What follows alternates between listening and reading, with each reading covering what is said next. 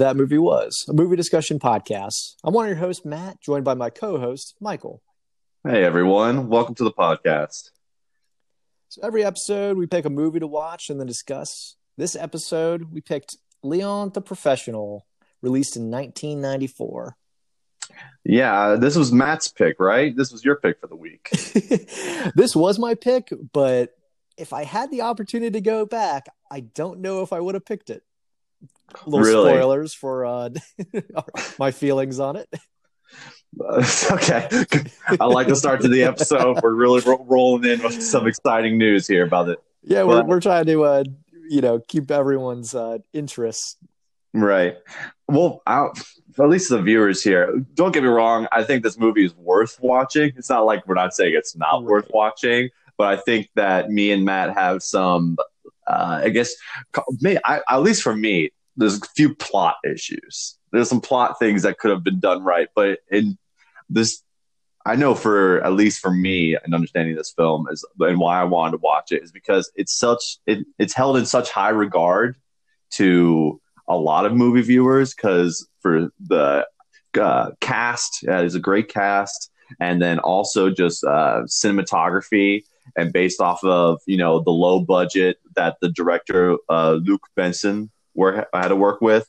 Um, that what's that's what makes it exciting. But like I said, you know, I'm a I'm a stickler to making sure that the plot is you know uh, foolproof. And there were some things in here that I kind of caught that kind of threw me. I was just like, hey, you know, that didn't need to happen, or you know, this could have been done slightly different to really draw things together. Yeah, I kind of felt like I had needed to take a shower after watching this movie. Um, and, uh, yes, exactly what you're saying. Uh, uh, you know, before we dive into, uh, you know, kind of exploring the movie, it's not that it's a bad movie, and I, you know, am not saying to anybody, especially you know, if if listener you've seen this movie and it's one of your favorites, I'm by no means saying it's a bad movie. There's a lot of things that were done really well in it, but kind of what we do on this podcast is, you know, we we'll examine and pick apart some of like the themes of the movie. I don't know that I want to do that for the um, I just, I, you know, it, it was one of my, and I, we were talking before the podcast. Neither of us had seen this movie before. Um, Mhm. It was kind of one of our uh, blind spots. You know, I've always seen, um, like you said, it, it is a cult classic. I mean, it's it's held in really high regard by a lot of people that I respect their opinions on movies and tend to agree with their opinions on movies. So it has always been something that I had been meaning to see, and I thought, you know, hey, what what better time to do it than this dumb little podcast that me and Michael have? um, I didn't do enough research ahead of time to actually know some of the. Uh, I'm not going to say undertones because I think that they are. it's a pretty heavy tone. It's pretty. I don't know how you can misconstrue some of the things in this movie. Um, but so, it, it is what it is. Um, the best thing to do will just be to get right on into the dirty details. I think yeah, we got to get right on into it. And uh, who better to start with than writer director Luc Besson?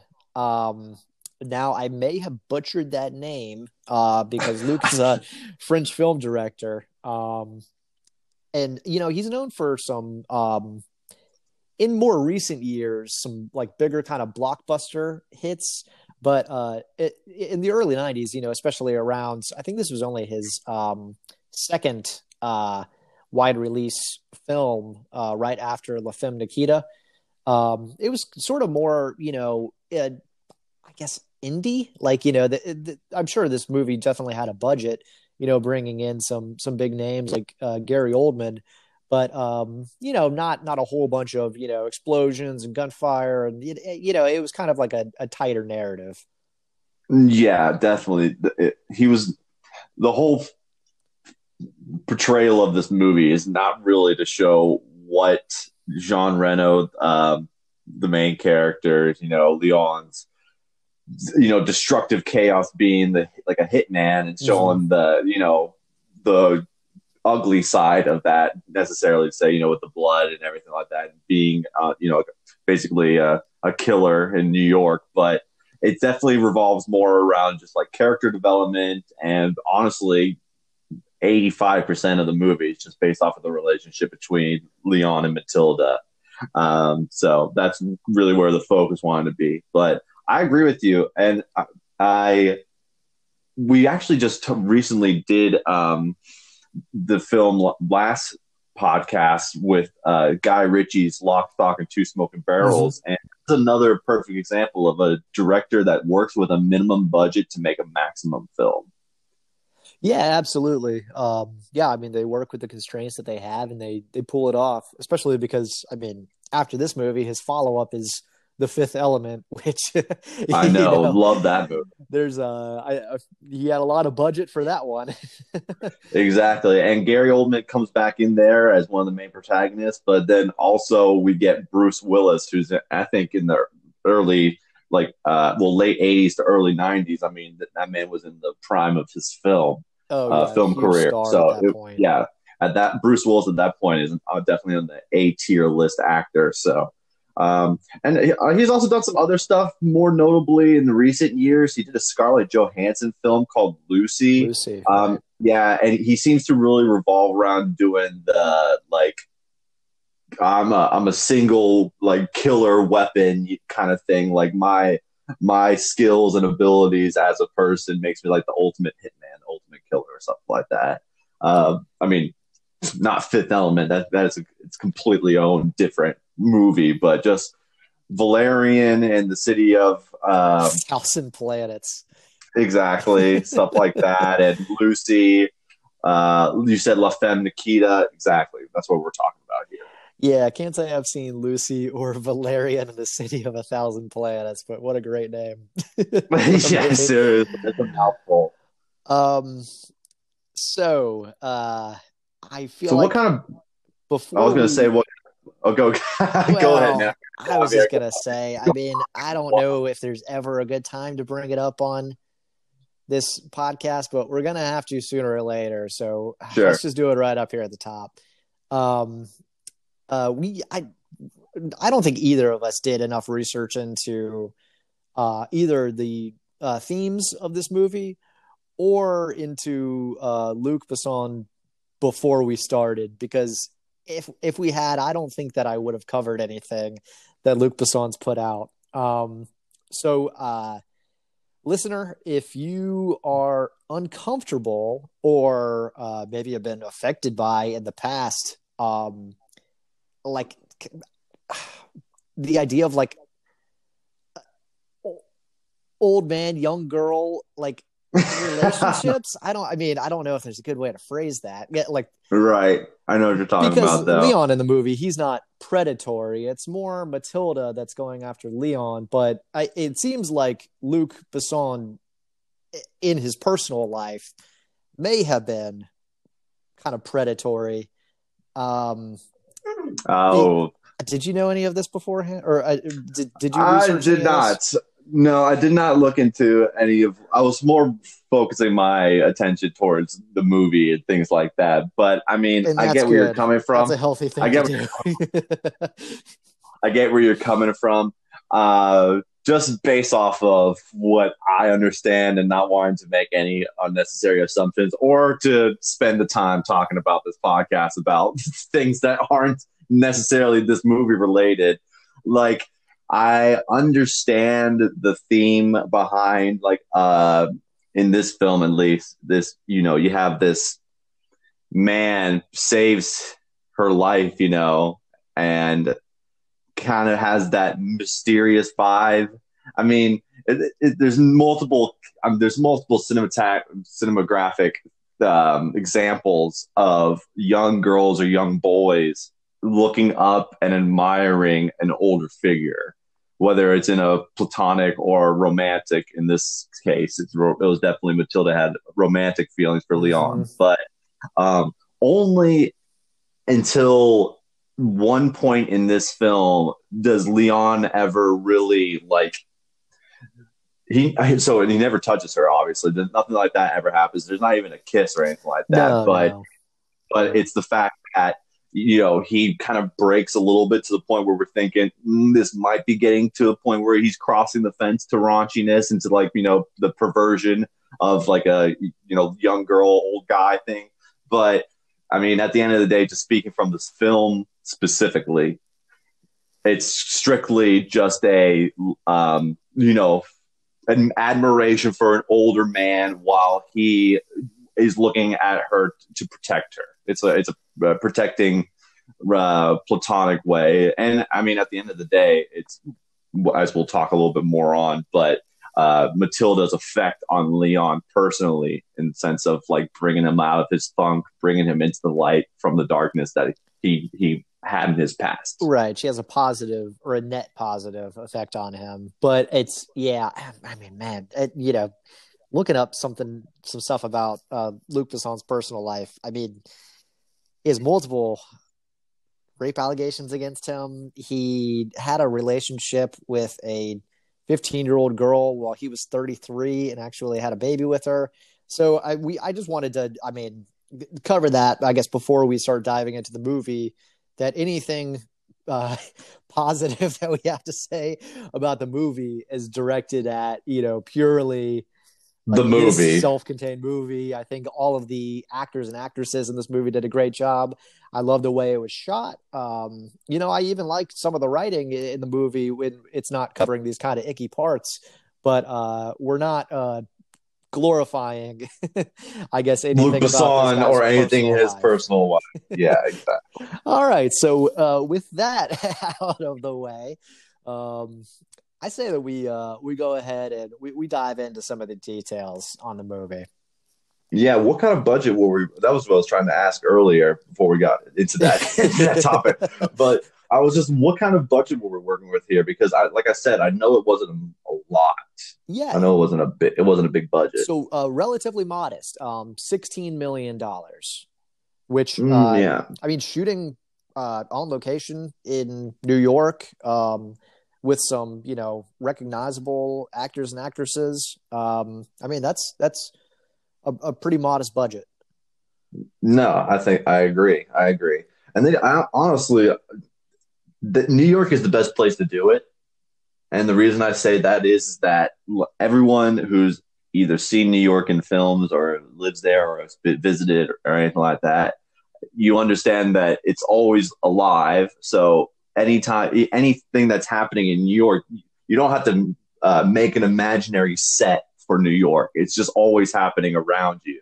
So just run the camera on the sidewalk, you know, catch catch you know the Empire State Building behind you or something like that, or you know you know um, whatever, and you'll uh, get your you'll get your scenery, you'll get your shot, the setting, and everything like that. You don't have to um, make that into something that's you know it's already there oh, for yeah. you. Absolutely, yeah.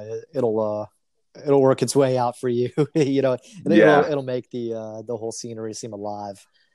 Exactly. Um, and then also just the fact that they do most of the, at least I know, besides going to like Tony's Italian restaurant, there most of the shots are in these really run down apartment complexes. Mm-hmm. So that's even better in itself because uh, in this movie you kind of just get like a it's almost like a timepiece. It's like a time frame of what New York was back in the 1990s compared to what it is now. It's it's changed a lot in the last 20 years just alone.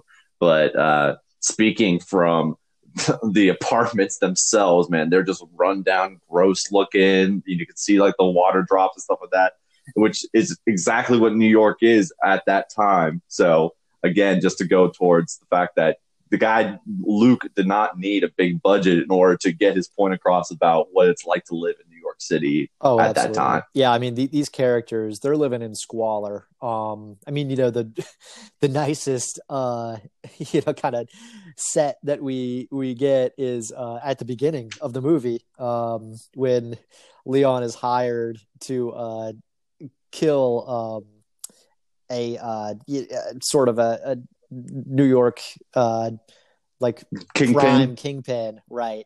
and, yeah, yeah. I mean, let's let's go ahead and start with that because I thought that this was a very cool way to start the movie.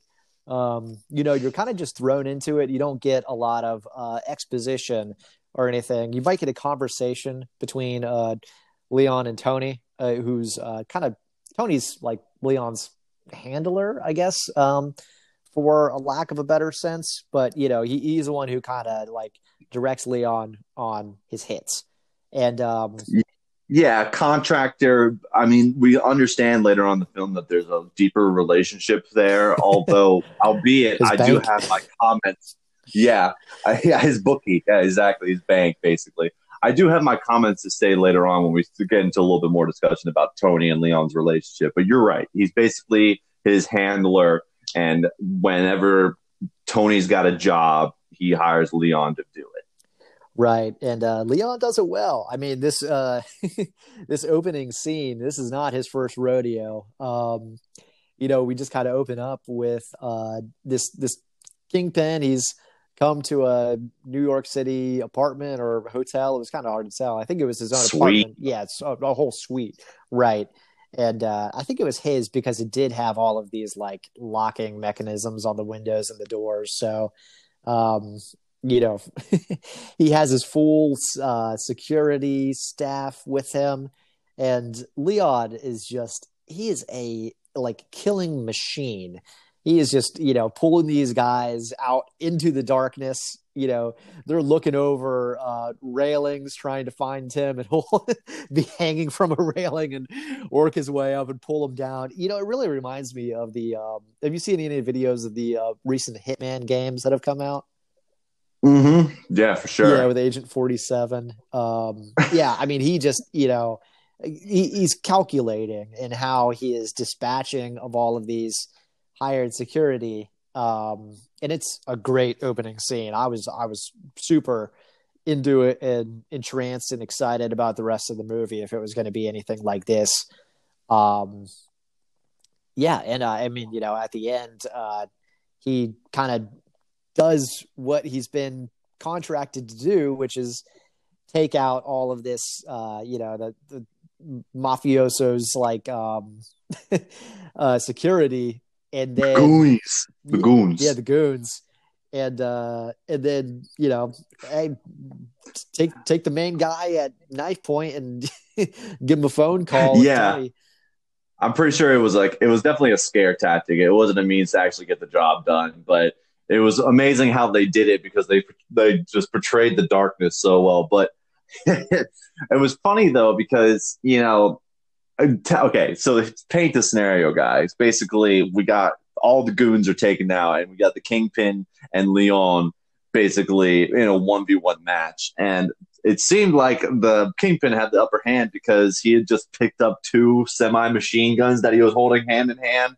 So he, you know, just based off of the firepower, thinking this guy's got an upper hand. But he does the classic bad bad guy move. I know that I just used bad twice in the same sentence there, but like the classic wrong thing to do as a bad guy, which is there's a man trying to kill you in your house. You're in a room and you just got your guns. And so now I'm going to move. He has a phone.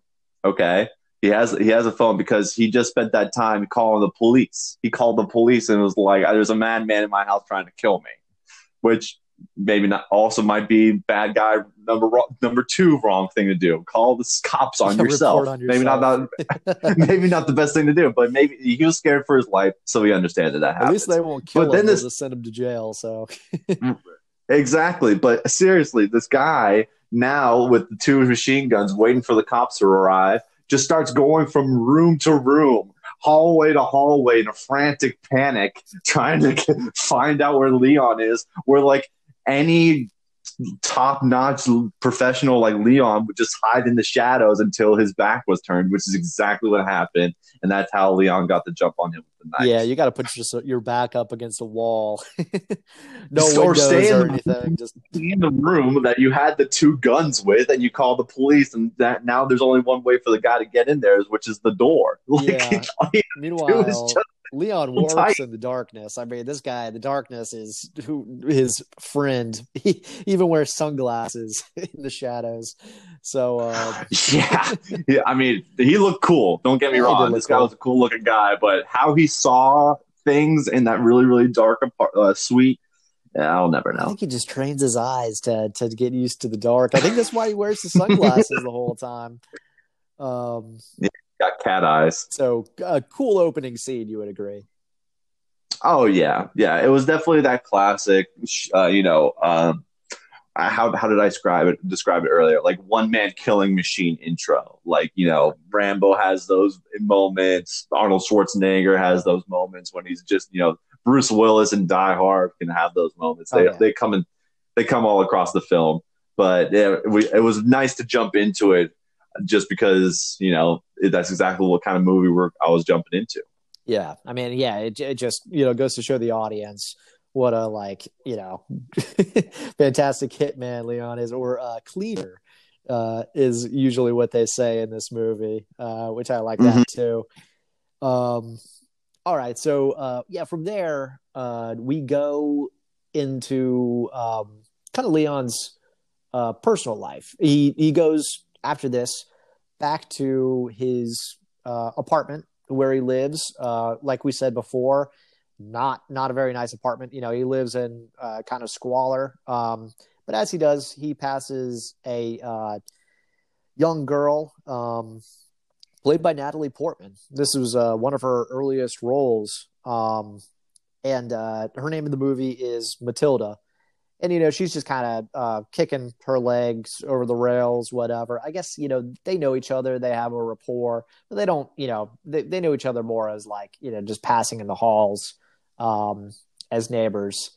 And uh, yeah i mean you know we kind of get an insight into uh, his life. You know he when he's not actively doing a uh, cleaning job. He's just kind of sitting in a chair and going to sleep and drinking a lot of milk. This guy loves his milk.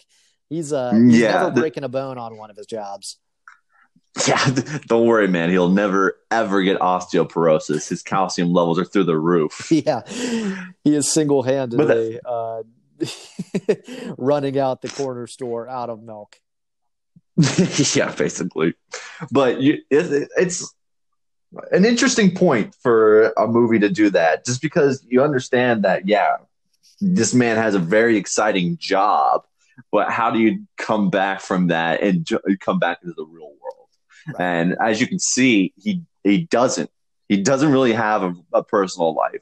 Uh, the most that he does is like you're right the man likes his milk, so he can always make sure that his refrigerator has a little bit of milk in it. He's got this uh, pothos plant. He got he has this plant that he constantly takes care mm-hmm. of, um, and he's so. Uh, maybe maybe it's because he's fixated on his job. Maybe it's just because it's all he's got, or it's you know he's bettering himself like a training form or whatever like that to be silent. But for whatever reason, the man cannot relax, so he doesn't have a bed so all he does is just cut the lights, keeps his shades on, and just sits in a chair. Not even I couldn't even tell you if he was sleeping or not. Just the fact that man, just always prepared for somebody to like bust through the door or so, you know, like do what he has to do, kind of a thing. I think he's just always looking over his back. Exactly. So yeah, it's it's really as exciting as his life is, and as good as he is doing it. It. I mean, sorry, his job, mm-hmm. not his life. His life after his life. work yeah, yeah, he just doesn't have. There's nothing going on. He's basically just existing until the next job. Yeah, and, and this is where we get a little bit of insight into uh, Matilda's life too. Um, she's a uh, a 12 year old girl. We're told, we're told um, you know, I, probably um, not. Well, okay, so yeah, we, we get we get an insight into her because we hear some yelling uh, coming from her apartment, and it's um, coming from her uh, father. Uh, is I guess a kind of low time uh, drug dealer, or uh, maybe not even a dealer. Really, he's just holding I, I on to a stash. Yeah, he's yeah he's part of the smuggling scheme. Right. Yep. And so um, yeah, the uh, the the uh, people he's dealing with. Um, they're accusing him of uh, cutting their uh, stash of cocaine that they had left with him. You know, hey, when we left this with you, it was 100% lab tested, pure.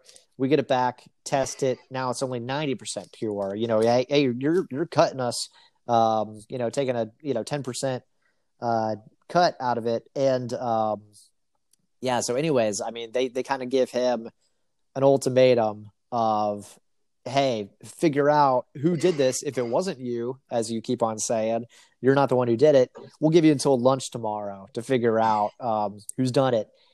And man, Right. here is where we are introduced to the best character in the movie, in my opinion. Um, which is Gary, which is Gary Oldman's, Gary Oldman's character, character, yes, he plays a uh, Norman. Norman Stansfield in this movie. So, you know, I, I knew Gary Oldman was in the movie. I didn't know that this was Gary Oldman because they they show his his back for this beginning scene, but um, I you know I thought he was just like maybe like a high level goon or something because it was another guy, uh, Malky, um, who was doing all of the talking with um, Right? Yeah, Matilda's yeah, you're right. and Yeah, Gar- they're they're like a combo duo. You know, yeah. Both both of them are the bosses. They're like left and right hand man. Right. And meanwhile, yeah, Gary Oldman's character is is back at turn listening to music while, you know, Malky's doing I, I think this is I think the, the character's name is Malky. This that's what I saw on IMDb. Um are you still there? Yeah, no, I was Okay. just saying you're you're it is Malky, correct? Right, right, right. Um yeah, so uh anyways, um, you know, when when Malky can't get through to Matilda's father, he's like, All right, well you made me do it. and he taps uh Norman on the shoulder. You know, Norman takes out his uh his headphones and God man, I don't I don't know that I've seen a character this enticing since uh since we watched Constantine and the uh Satan in that movie um just you Right. can't take your eyes off of him whenever he's on screen he's just he's unhinged in this movie uh, Gary Oldman is um Yeah, completely. It's almost like a very bipolar. He can be manic, he can be depressed, but he's always just it, immediately. It seems like the, a wrong word in a sentence will snap snap his brain. yeah right and so I mean yeah it's just uh it is clearly bad news for uh Matilda's father here what's happening um I'm sure he is the one who you know uh tried to to cut um their cocaine uh and so I mean you know either way uh kind of what we're also finding out here is um was it during the scene that we see Leon watching through um the door uh, what's going on Uh, outside y- yeah. So classic Leon being a peeping yeah tom. Peeping Tom. no, you're right. He is definitely peeping, but uh, after this, there's two altercations, but this is the 1st Mhm. time. So the first altercation is literally just a warning.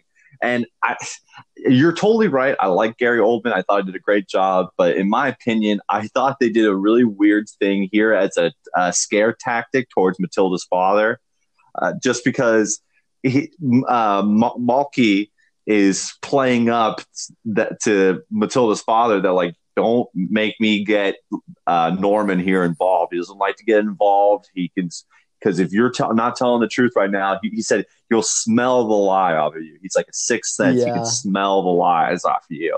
And so he gives him a tap on the shoulder, and he's got his eight track in listening to classical music, which is kind of his stitch, or uh, sorry, what's his? Uh, I guess maybe let's call it his calling Yeah. card. Gary Oldman's calling card is the fact, yeah, that he likes to he likes to use classical music as a means of his like emotions as he releases them onto his uh, prey in this uh, scenario. But as scary and as intense as Gary Oldman looked, all that fear went away from me when he just started sniffing Matilda's shoulders up and down. Like, I don't get me wrong. I think it's like it was a good scare Yeah. tactic. It worked, and uh, you know, I, I get how it plays to what Malky was saying, but just like that's not scary to me.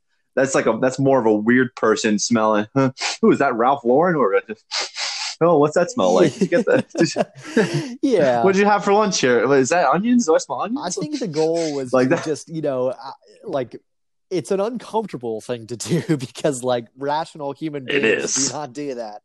And like uh, this guy is so far gone. And you know I, we'll get to this but even scarier that I mean this guy is a he's a DEA agent, so he's supposed to be an officer of the law, uh, but you know, like he's it just he's crooked. He's, he's I mean, as crooked as can be. Jesus Christ! Um, but you know, you don't know that at this point. You think that these guys are also you know just drug dealers. Um, mm-hmm. Yeah. So yes, right. Leon, you know, he's he's observing through the uh, the door hole. Um, but I kind of get the sense I don't know that they ever say this of just you know he's kind of hey, I want to be on top of things, but don't get involved. You know, don't get involved. Don't ever bring more light to yourself than you need to. Like, you know, my job is, you know, taking care of whatever hits that uh, Tony gives me. So just, you know, hmm. don't get involved.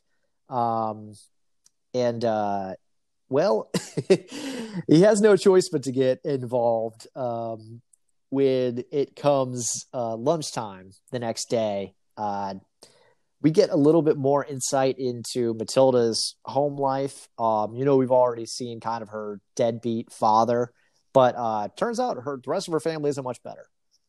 Um, yeah, so she's a, she's a child of three. She's the middle child. She has a sister that seems like they're at each other's throats constantly, and uh, a pretty airheaded mother that hurts. basically. I mean it seems that the only thing that Matilda's father wants with her is just to, you know, please, please himself with. She's basically just a, um, a sex appeal to the guy. Right.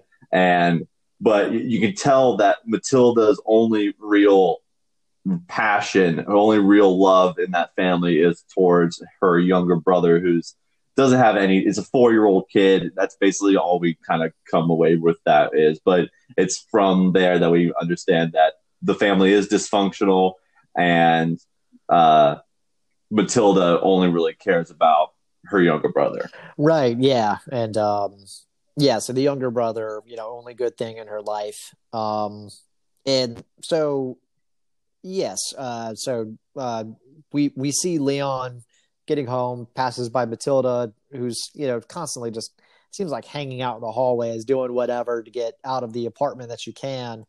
Um, I think she's like smoking a cigarette at this point, which for a twelve year old, yeah, she's and she, yeah. yeah, and she's got a black eye, black eye so which she, yeah, which she lies about, you know, falling down the stairs or something like that that she says, but um, the real stitch here is is that I mean Matilda's father got the warning from Norman Gary Oldman's character that he has until it was like twelve the next day to figure out who had uh, cut the cocaine down. And uh, from what it seems when we were checking out the family side of everything is that Matilda's father was just being more airheaded, being more just not taking the threat seriously enough. And that's when we catch this is the same time where this is the second instance we see Leon peeping through the, the eye hole again, but at this point now Gary Oldman's back with his entire crew and uh, is coming to, you know, basically exact his wrath yeah. of for not getting, you know, obviously didn't get the answer or whatever. This now, at, this is an iconic Gary Oldman scene from this film. It's his use of these tiny pills that he carries in a small container yeah. in his pocket, and he does it crazily. Like, sorry, I don't even know if crazily is a word, but he he does it in a very intense way where yeah, where um, just to paint the picture for you guys, he's lined up right outside the apartment door before he makes a move, and he pops one of these pills, stares up into the the ceiling where they place the camera, so there's a nice bird's eye view of his face, and without any water or not how you properly take capsule medication. He just bites into it, and real loud. It must have that sound too, you know, dubbed yeah, over, which yeah. just it, it hurts.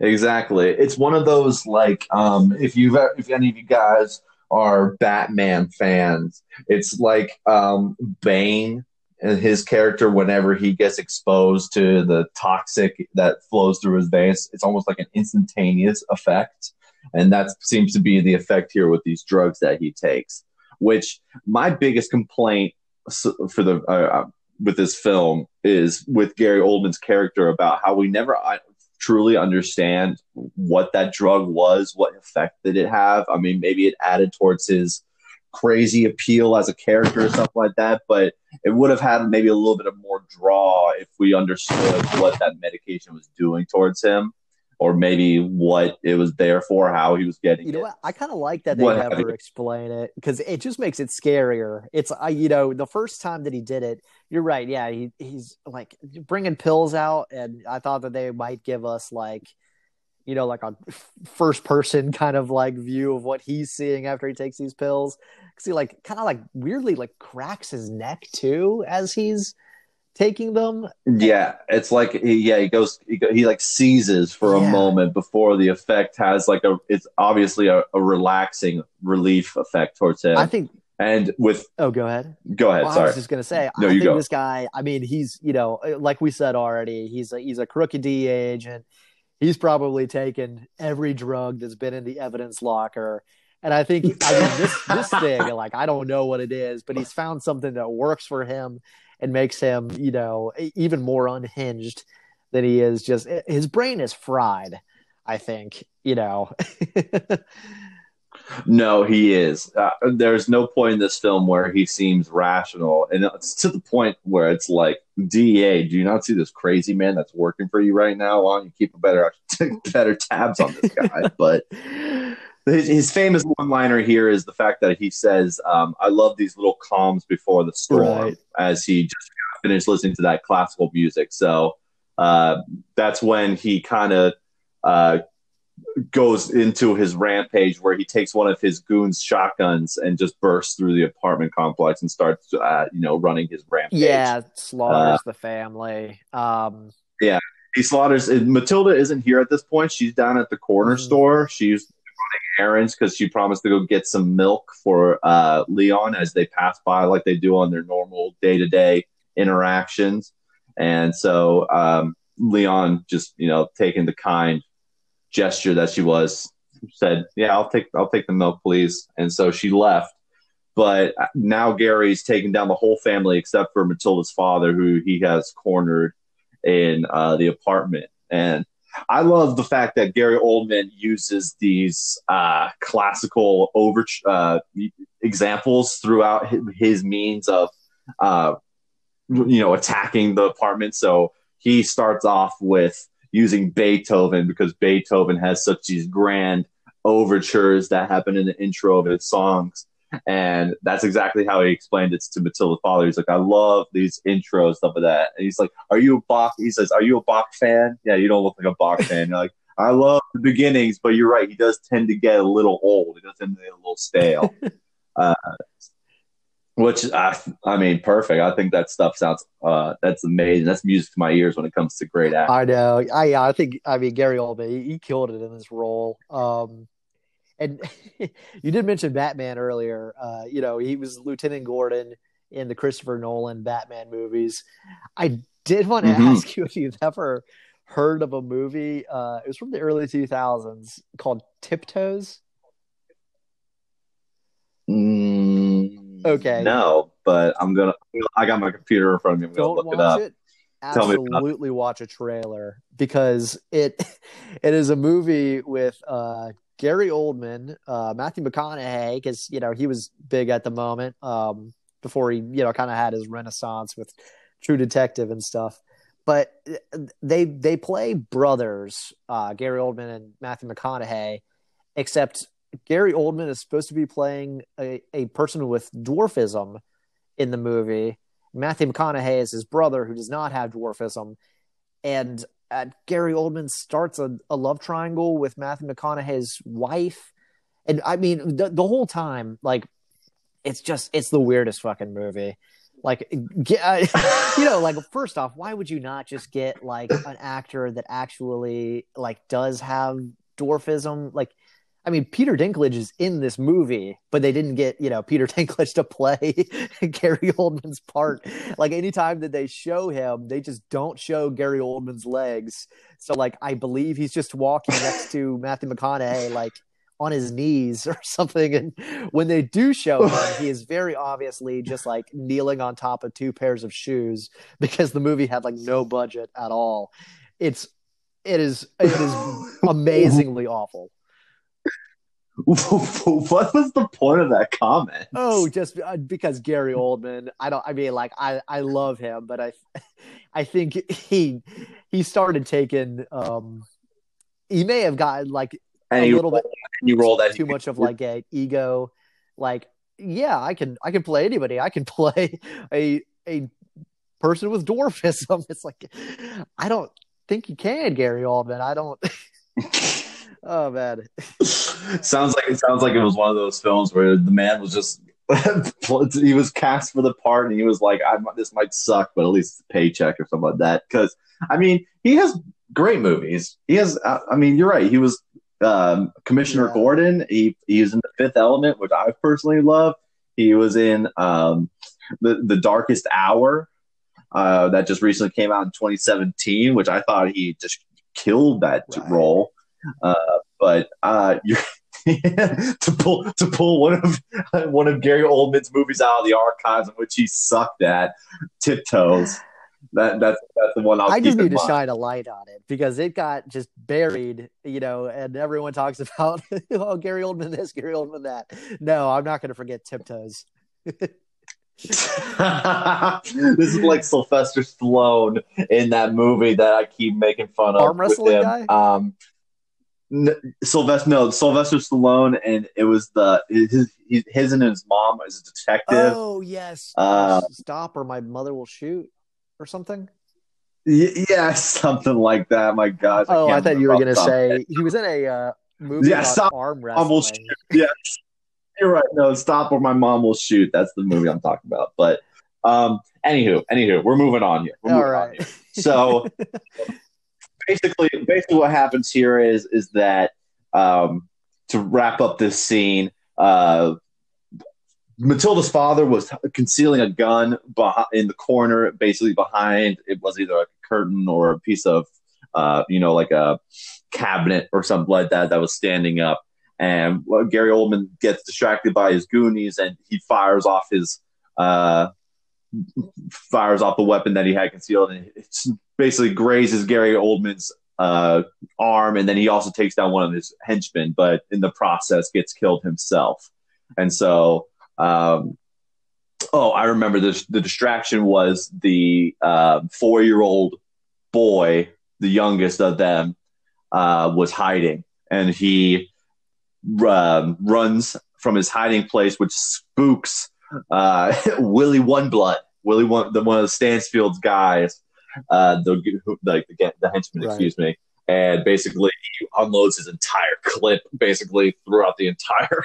oh my gosh, my apartment like like completely overwhelmingly too much action for this four year old kid that just like basically came out of his hiding yes, spot. Absolutely. But unfortunately, yeah, the four year old gets hit, but that's a perfect distraction for, for Matilda's father. But all of them end up dying, um, and Gary Oldman gets away with just a grazing to his suit, which he gets super pissed off about. Like it's he's in that crazy stance where he doesn't even care the fact that he got shot. He was fact that the, his his suit got ruined was the real the real downer of that whole interaction that happened. uh, yeah, just goes to show you what a fucking unhinged guy he is. So it's right around this time that exactly. Matilda's coming back from the corner store with uh mm-hmm. and exactly and basically the henchmen are still in there because they're trying to find uh, where they stashed the, the mm-hmm. drugs that Matilda's father was hiding. So um, at this point, um, they're still looking for the drugs. Matilda's walking back. This is kind of a two part scene that's happening right here. One, the henchmen find out that there are three kids involved and only two of them were killed. So one of them knew that there was uh, a base, Gary Oldman was informing his crew hey, look out, there's a third daughter somewhere. We need to go look, go look for her to finish the job. all while there's a henchman waiting outside, just making sure that no one comes in the hallway to disrupt what's going on. And Matilda realizing that there's some crazy stuff happening and sees her brother. Um, I, I believe it's either I believe it's the brother or the older oldest daughter, her yeah, her Oh, sister. yeah. But basically, yeah, she puts on that straight face and just walks directly past to Leon's apartment and just starts knocking with the groceries. And this was a fantastic acting job with the fact that she was just trying to look natural as as possible. Right. as natural as possible as her life just gets thrown she, everything that she had even if she hated them you know they're they're dead on the floor right in front of her and she puts on the, the straight face and leon now has to make the decision do i let her go and not get involved or do i save this girl that's only shown me kindness and stuff like that so Right. So he's already looking through Uh, the door hole. She's kind of saying under her breath, like, please, please, please, you know, and he he does kind of uh, almost begrudgingly decide to get involved, opens up the door, you know, pulls her in.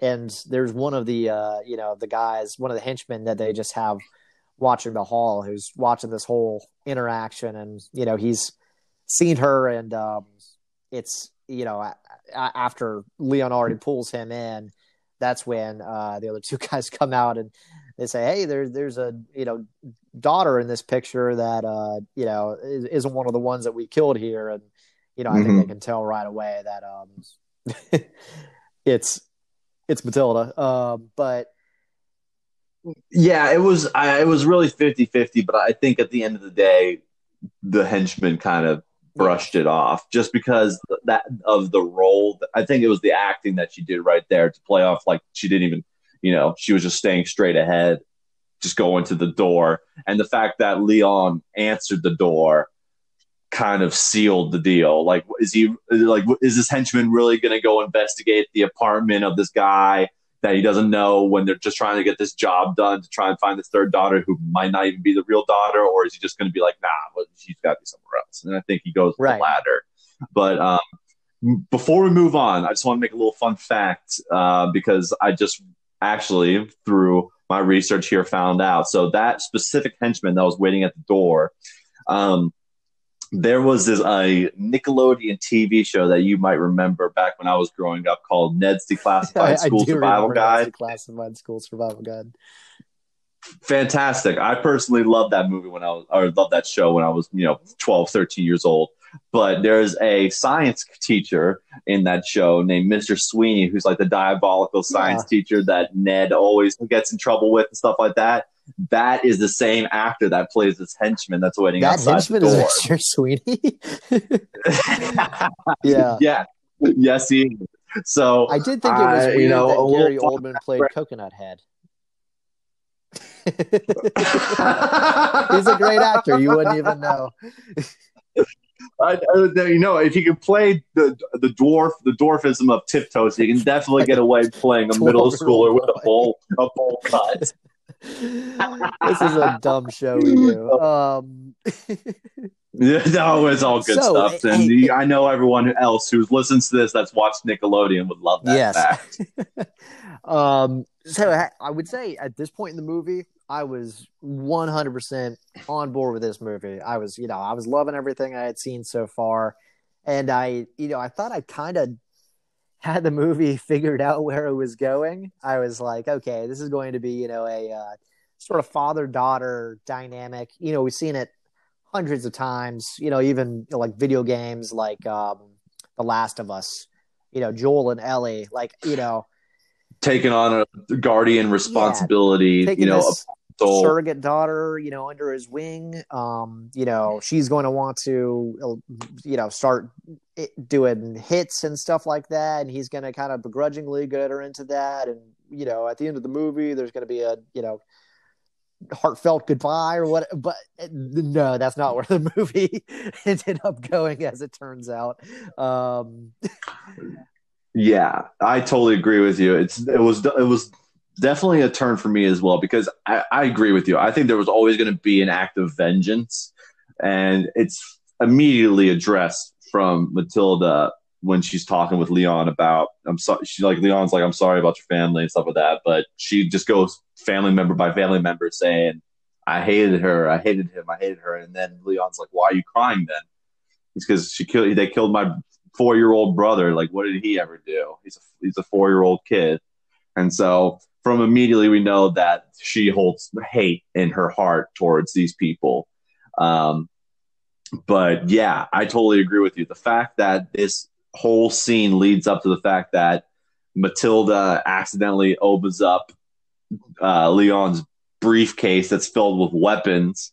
To, and then Leon, who he's, I, I, and I know this the, the, role he was playing, but he's so naive. He really is. He's he's almost like he's he almost he's almost like clumsy in a sense.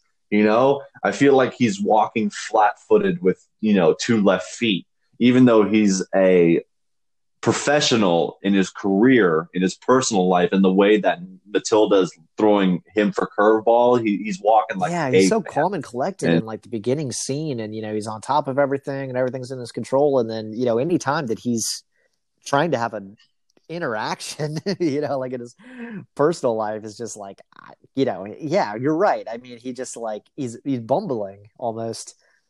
Yeah, it's a little bit of bumble stutter. Uh, yeah, exactly. But um, and, and I feel like Leon does it here immediately when he like not even tries to hide the fact. He just tells it. He's like, "I'm a cleaner." Yeah, right. like so you kill people. That's what you do for a living. He's like, yep, that's what I do. and and you're absolutely right. That's when Matilda comes in and says, "Hey, teach me how to clean. You know, I'll take I'll take care of your laundry. I'll you know do the groceries. All you have to do is pay me back is to teach me how yes. to clean." He doesn't want and to at first. You know, he says it. It's yeah, no. it's nothing that you know a young girl should be um, experienced in, or I don't, you know, like it, it's no place for a young, you know, young girl like you. Yeah, it's, it's so many reasons. There's so many reasons why it was a bad idea. And so, yeah, I mean, that's at beginning. At the beginning, it's it's a no. It's a straight up strict no, and it's almost to the point where it's he's fighting how he should be dealing with her. I mean, he's he just saved her life, but he he knows what his real life is about you can't just have her around and but at the same time where she's supposed to go? She's only this small young girl and who just got hit with this huge life uh, changing experience. And you can tell from um, the scene that takes place after because gary i mean sorry excuse me leon just tells her hey let's sleep and we'll wake up in the morning and figure out where to go next. But leon fighting with what to do next literally walks into the room at one point with a silenced pistol and puts it to her head while she's sleeping because she says, well, "Why don't I just take this out right now? This is my responsibility. This is you're supposed to be dead anyways. You're you're living on borrowed time." But then uh, he uh, decides not to do it. He decides, "Yeah, no, that's not the way to go about it." And then then they, they wake up the next morning and decide what to do next. Is this the point where she like wildly shoots a gun into the street? Wasn't that in his apartment? Do you remember that? For, I, it was either yes. in the apartment or in the yeah. hotel that they do. But I like, I think to to get them to go to like a different location or something. No, yeah, it, it was definitely saying that she. It was that was at the very first discussion. The fact that she just takes the pistol and starts firing it aimlessly into the road. Um, but you're right. That was just to show that, like, hey, I can I can clean. I know how to fire a gun. I like guess that. so, but, but man, the, I want to see what was on the other side of those like six just random shots that you fired out. Like this is New York City. Like you you can't like throw a rock without hitting somebody. Like my my best guess is that that apartment window was facing like a, a brick wall to another. in my in all honesty, I don't believe that window would have been pointing out towards the street. I, it would probably have been just been pointing out towards like another apartment window, like a, a neighboring apartment complex yeah. or building or whatever like that. So I'm sure she just fired like six shots into like a brick wall. God, I hope so. I saw that. I was just like, I mean, yeah. I, experience in New York. That's what my guess is, but who knows, man? She could have she could have definitely just took out some pigeons and like so an old yes, lady. that that forces them to then leave the apartment that uh, Leon has, and they move into a, uh, a hotel room. Exactly, exactly. And um, this is when we find out that Matilda actually has some uh, some sway on people. She's she's clever for her age. She knows how to lie. She can get into places where normally you wouldn't think you'd be Mhm. able to get to because she bypasses the bell. Um, the, the Uh, bell. like what, what do they call them? Bellman. Yeah, the desk manager with ease, and the fact that she even got them an apartment at the end of the hallway where you know they won't be distracted or anything like that, just because she's pretends to be uh, a violinist and stuff. Yeah, so um, th- I believe are we not at the, also at the scene where Matilda basically is gives Leon the ultimatum uh, with with uh, killing herself? Yeah, no, that is this scene. Good, good.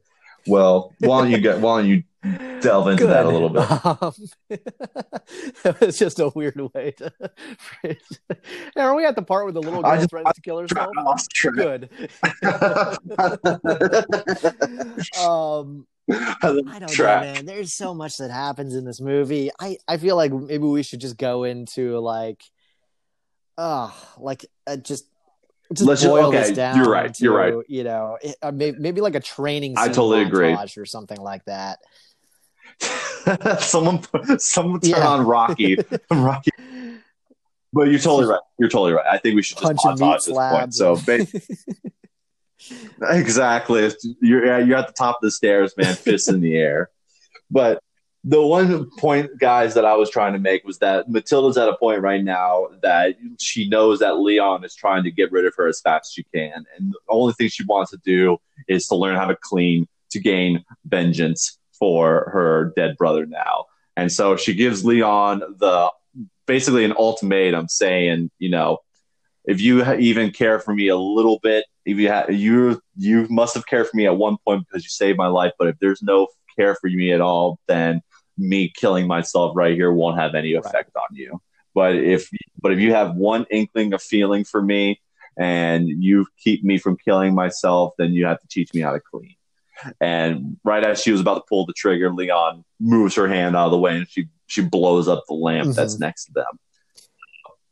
Uh, very very intense scene with just the fact that this girl is so messed up in the head right now with her emotions and her feelings, and she only has one thing on her mind that she thinks, you know, why not just kill myself now? Because if you if you let me go right now and put me on the streets, I'll right, be dead laser focused on this one objective. Um, all right, Exactly. training montage time. Uh, all right, there's plenty of milk that uh, is drank between the two of them. You know, Leon. He wants Matilda to uh, basically just follow in his lifestyle, so she is constantly drinking milk along with him. Um, they're also doing a whole Yeah. bunch of Man, that's a killer. they're doing a whole bunch of setups. I guess uh, some good, you know, core strength is essential for being a hitman. We, we I mean, we know we saw with Leon when, um, you know, he had to pull that guy down from the uh, the staircase in the opening scene. You know, th- th- this is this guy's pretty strong. So Mhm, for sure. Uh, they also um, we get a cool little scene in here where uh, Leon goes to visit Tony, who we mentioned earlier in this episode. Tony is sort of maybe like uh, one of the heads of it seems like um, this like little Italy area Yeah. uh, and Mhm. you know he's he's the guy who kind of you know is above Leon and gives Leon uh, the hits that he has to do. He also collects all of Leon's Exactly. kind of doles it out to him whenever he needs it and stuff like that. But um, we get a cool little scene in here of uh, Leon going into Tony's uh, front. Um, you know, I think he uh, whatever sort of store or restaurant he owns um, as a front for his operation and uh, you know Tony's like, "Hey, I, I got you what you asked for. Hey, it seems like a pro like you, uh, you know, shouldn't need this at this point." And Leon's like, well, you know, I got to stay sharp. Um, you know, I got to go back to the basics and stay sharp. And we find out that it's a um, like a ranged uh, rifle with a scope, and um, you know, it, it, it was kind of cool. Like, you know, I like it when you get sort of an insight into um like the world of it's something that like you know you and I have like no insight into that okay only amateurs you know they need to like take out their targets from um like a long range and then when you get to be a pro oh you know, right then you can use uh something closer range like a knife. But you got to start you know with the basics with this long range.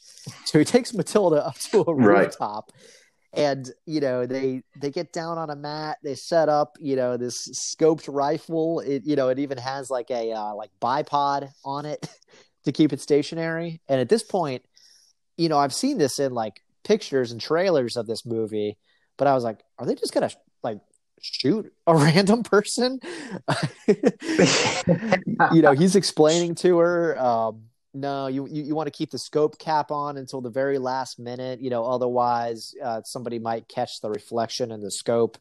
And anyways they're targeting this guy who's you know he he has security detail around him but you know he looks like he might Mhm. you know he he doesn't look like a like bad person. He looks like he has security detail on him because he he might be like Yeah. famous or a politician or something like that and uh, definitely definitely he's just out for a jog.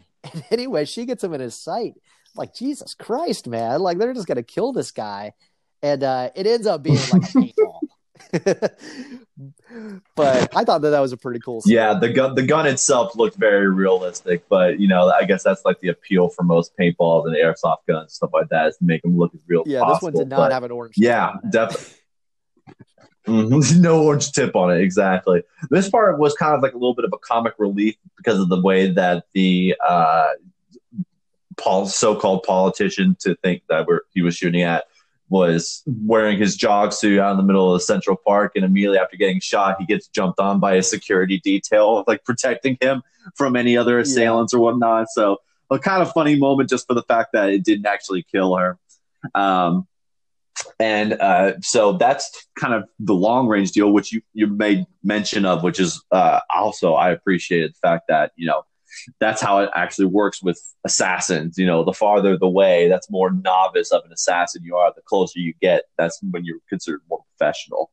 Um, and that's also when we cut to another scene where we actually, well, it's a it's a montage scene of uh, Matilda and Leon going from basically different apartments to do these different hits, and this is Matilda's uh, role in getting Leon in to do the hit, which was get to the apartment door, put gum over the eye hole, and basically pre- prevent the guy from looking to the people to see. And uh, Leon has some wire cutters so that whenever Matilda knocks on the door, tries to get the person to open the door, all he's doing is opening the door slightly enough so you know it, it has that lock chain mechanism that most old apartment complexes Right. had at the time. And w- when that happens, then Leon would just clip the chains and then bust through the door. Exactly. So this is just mostly a montage. The only time we actually see it for real is the first time, and uh, the first time it's Matilda who looks like she's the one that's going to be doing the killing, um, and it's actually another paintball pistol stuff like that. So Leon's giving her the hey, aim at the chest and then one uh, like aim at the stomach to subdue and then in the chest to kill because you know you want to make sure that you're getting the kill shots here, Yeah. pop pop with the paintballs while he's freaking out because he thinks that you know he's about to get killed. But then actually when he like starts being like, hey man, what the hell is this? Leon actually comes with a real gun and blasts the old twice. fake out. Yeah, it was. It was a fake out from the paint guns being like, Am I on punked right now? Where's Ashton Kutcher me. popping out from the corner right now? But no, you actually got really oh, Ashton. Kutcher in your trucker hat. exactly, exactly. And this is also a time where we notice that uh, Matilda uh, takes out this guy was cutting drugs. He was must have been the person that Matilda's father was getting framed for beginning because that's what it seemed like was happening in the apartment complex was this um, he was obviously a drug dealer, drug smuggler kind of thing. And Matilda destroys the uh, equipment and with gasoline burns all the product Oh. and everything like that. Wait, so so uh, something that You think Matilda's Yeah. father was What? sort of uh, framed in the beginning?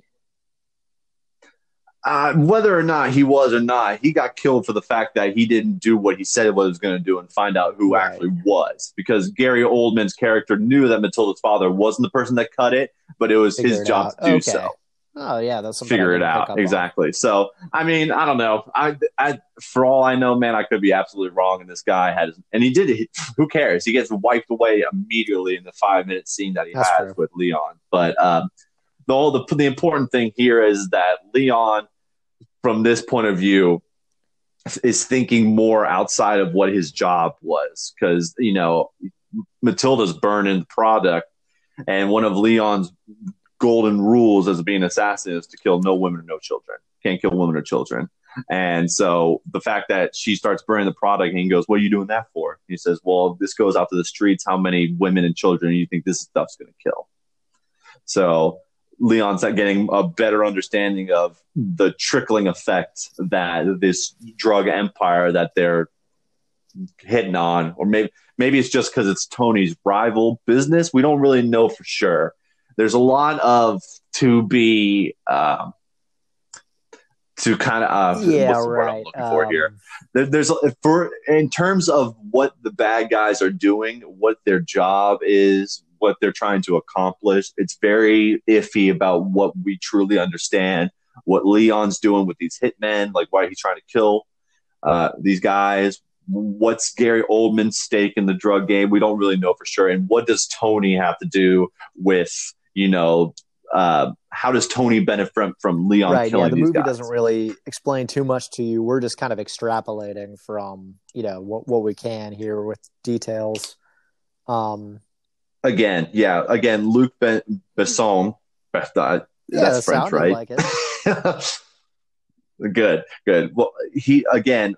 We're strictly focusing more and more on the relationship between Leon and Matilda here, other than the side details that happen with you know the business and Tony's and Gary Oldman's. You know what what what kind of crimes are they actually getting really involved with? We don't really know.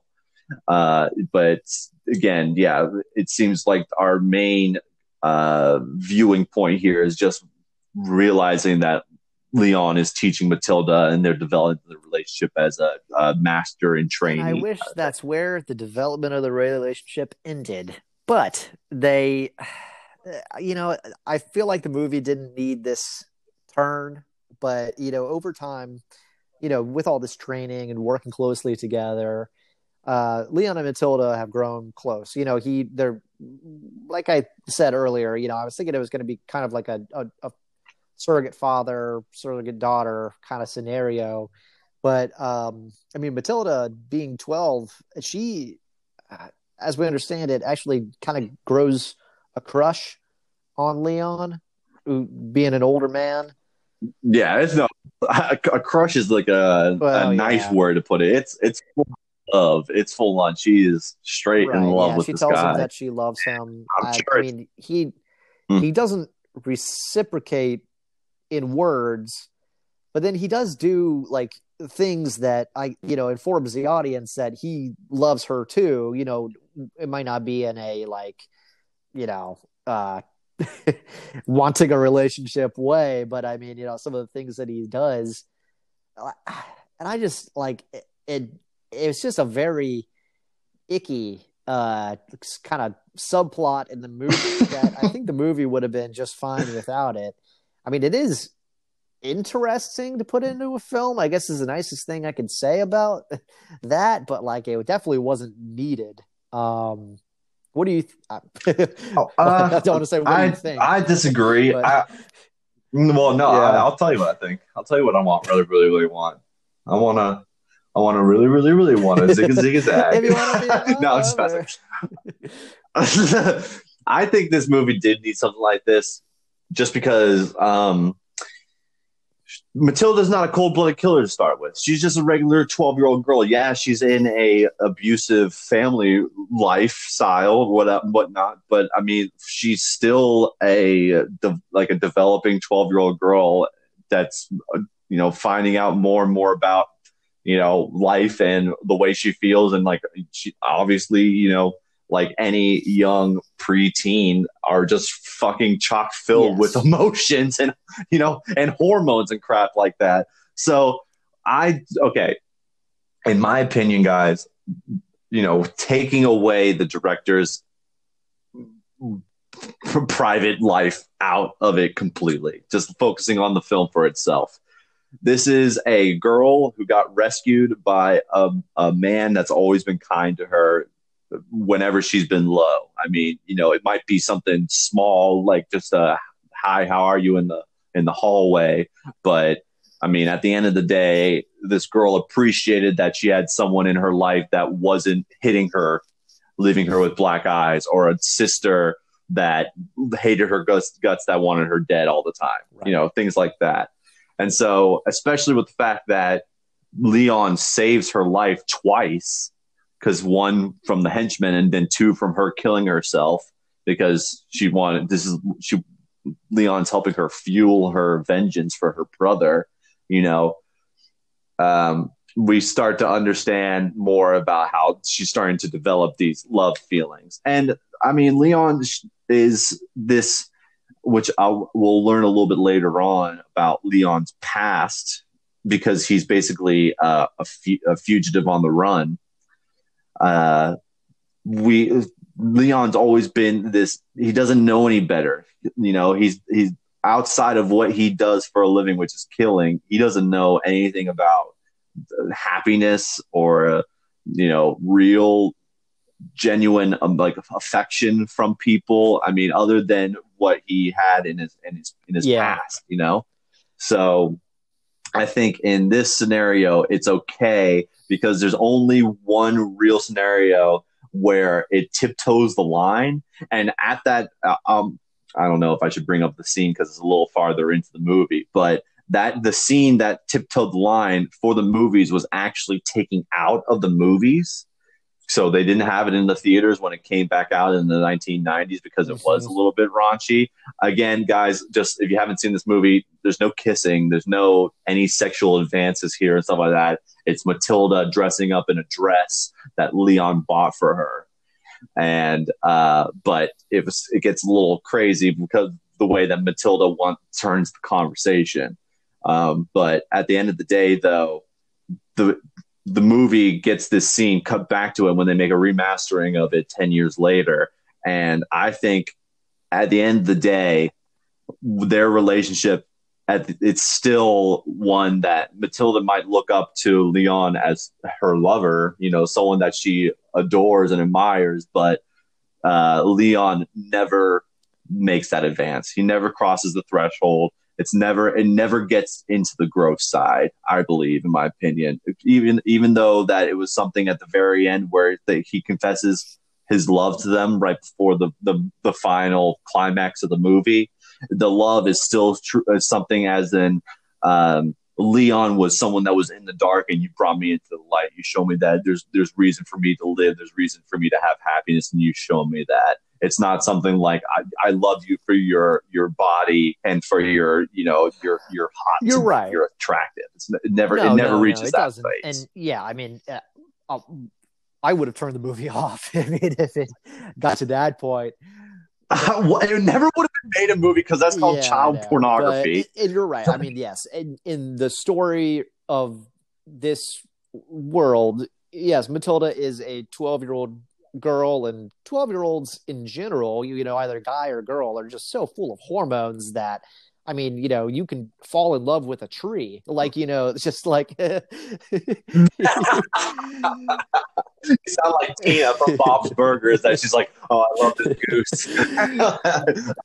Zombie I think that that aspect of it I didn't have an issue with because that is realistic like yes that's it is it is something that i like you know find icky but what um what i didn't like uh, was I feel like at some points of the movie, like the camera and the writing seemed to sexualize Matilda, who I mean, you know, this wasn't a 18 year old Natalie Portman who was playing a 12 year old Matilda. I mean, you know, Natalie Portman was also like underage at this point. I mean, even like um, the, you know, they're they're growing close, Matilda and uh, Leon. But you know, she says to him at one point, "Hey, all we do is train. Like, you know, I, I want to have some fun." And mm-hmm. yeah, let's have some so fun. what she wants exactly. to do is sort of play, um, not charades. Yeah, guess who I guess am. guess who I am. Like dress up. You know, guess who I am. Get on a costume, get in an act, and guess who I am. And at one point, she does a Marilyn Monroe uh, routine where she's kind of you know trying to sed- It's the it's the Yes, happy yes, birthday yes. She's president getting all song. breathy and like trying to be seductive and yeah, singing "Happy Birthday, Mr. President" to um, Leon, and like I was like, why is this in here? You know, like I, I if they didn't want to, like I can understand her being attracted to an older man, but I feel like that was an aspect of the writer, you know, Luc Besson and director wanting to also somewhat sexualize this young girl and like that stuff i was just like I, do i need to skip through this? Like and ah, i don't know stuff like that. It was just like that and then Right. she goes from there into like a charlie chapman routine. So like you know it was like totally disconnected. But um I thought the one I thought the one that was even more um intense than the Marilyn and the okay, so first I'm reading facts about this, so I'll bring it to the table. Besson asked Portman in the film if she knew how to do any celebrity impressions so that they, they can bring that scene together and do whatever she thought that she could do a good impression of.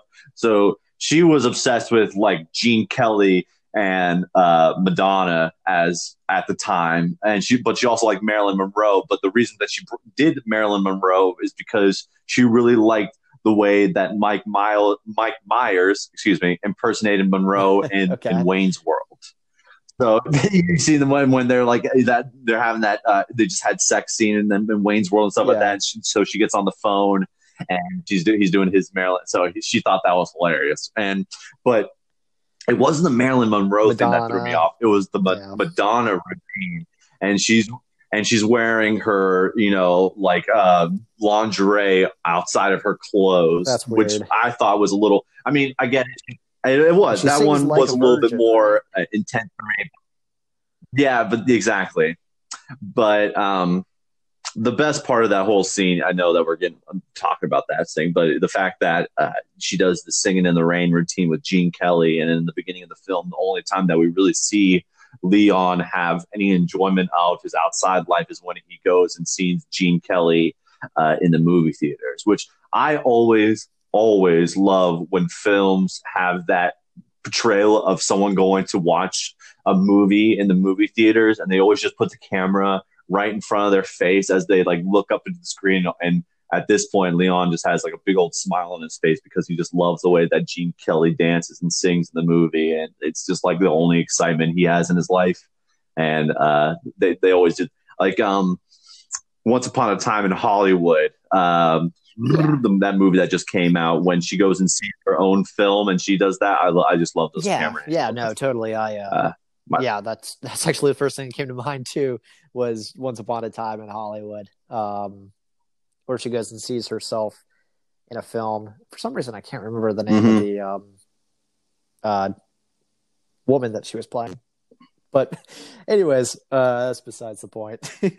Moving on. All right. i mean I, you know like yes obviously. Do not want to linger on that aspect of the film. Yes, we have shared our opinions on the sexualization of their it did relationship, not get addressed we know. have our own opinion. Exactly, exactly.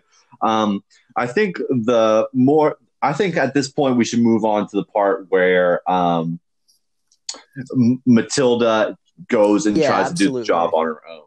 That's so that's she feels like she has a little right bit now. of experience under her belt and so uh, what she does is um, she actually goes to the like dea office um, with in New York. Mhm, yeah, in New York, like Yeah. the DA. with the intent of killing Norman. Um, now she knows. Uh, she overhears um, him uh, when. Well, let me back up. She goes to uh, her old apartment in order to grab her uh, father's stash of money that he uh, kept in the floorboards. Mhm. And at that point, uh, Norman and two other DEA officers, two that actually seem like they may not be crooked, but they're just you know here to investigate what what happened, what went wrong. Dumb, Yeah, dumb as a bucket of you nails, know, though. Maybe about willfully ignorant, but um, and so there she overhears Norman say, "Hey, you know, if you really, or I don't know, he like says what office he's in. Um, he says, you know, come see me. Right. in this office if uh, you know, you you want the whole story or something like that.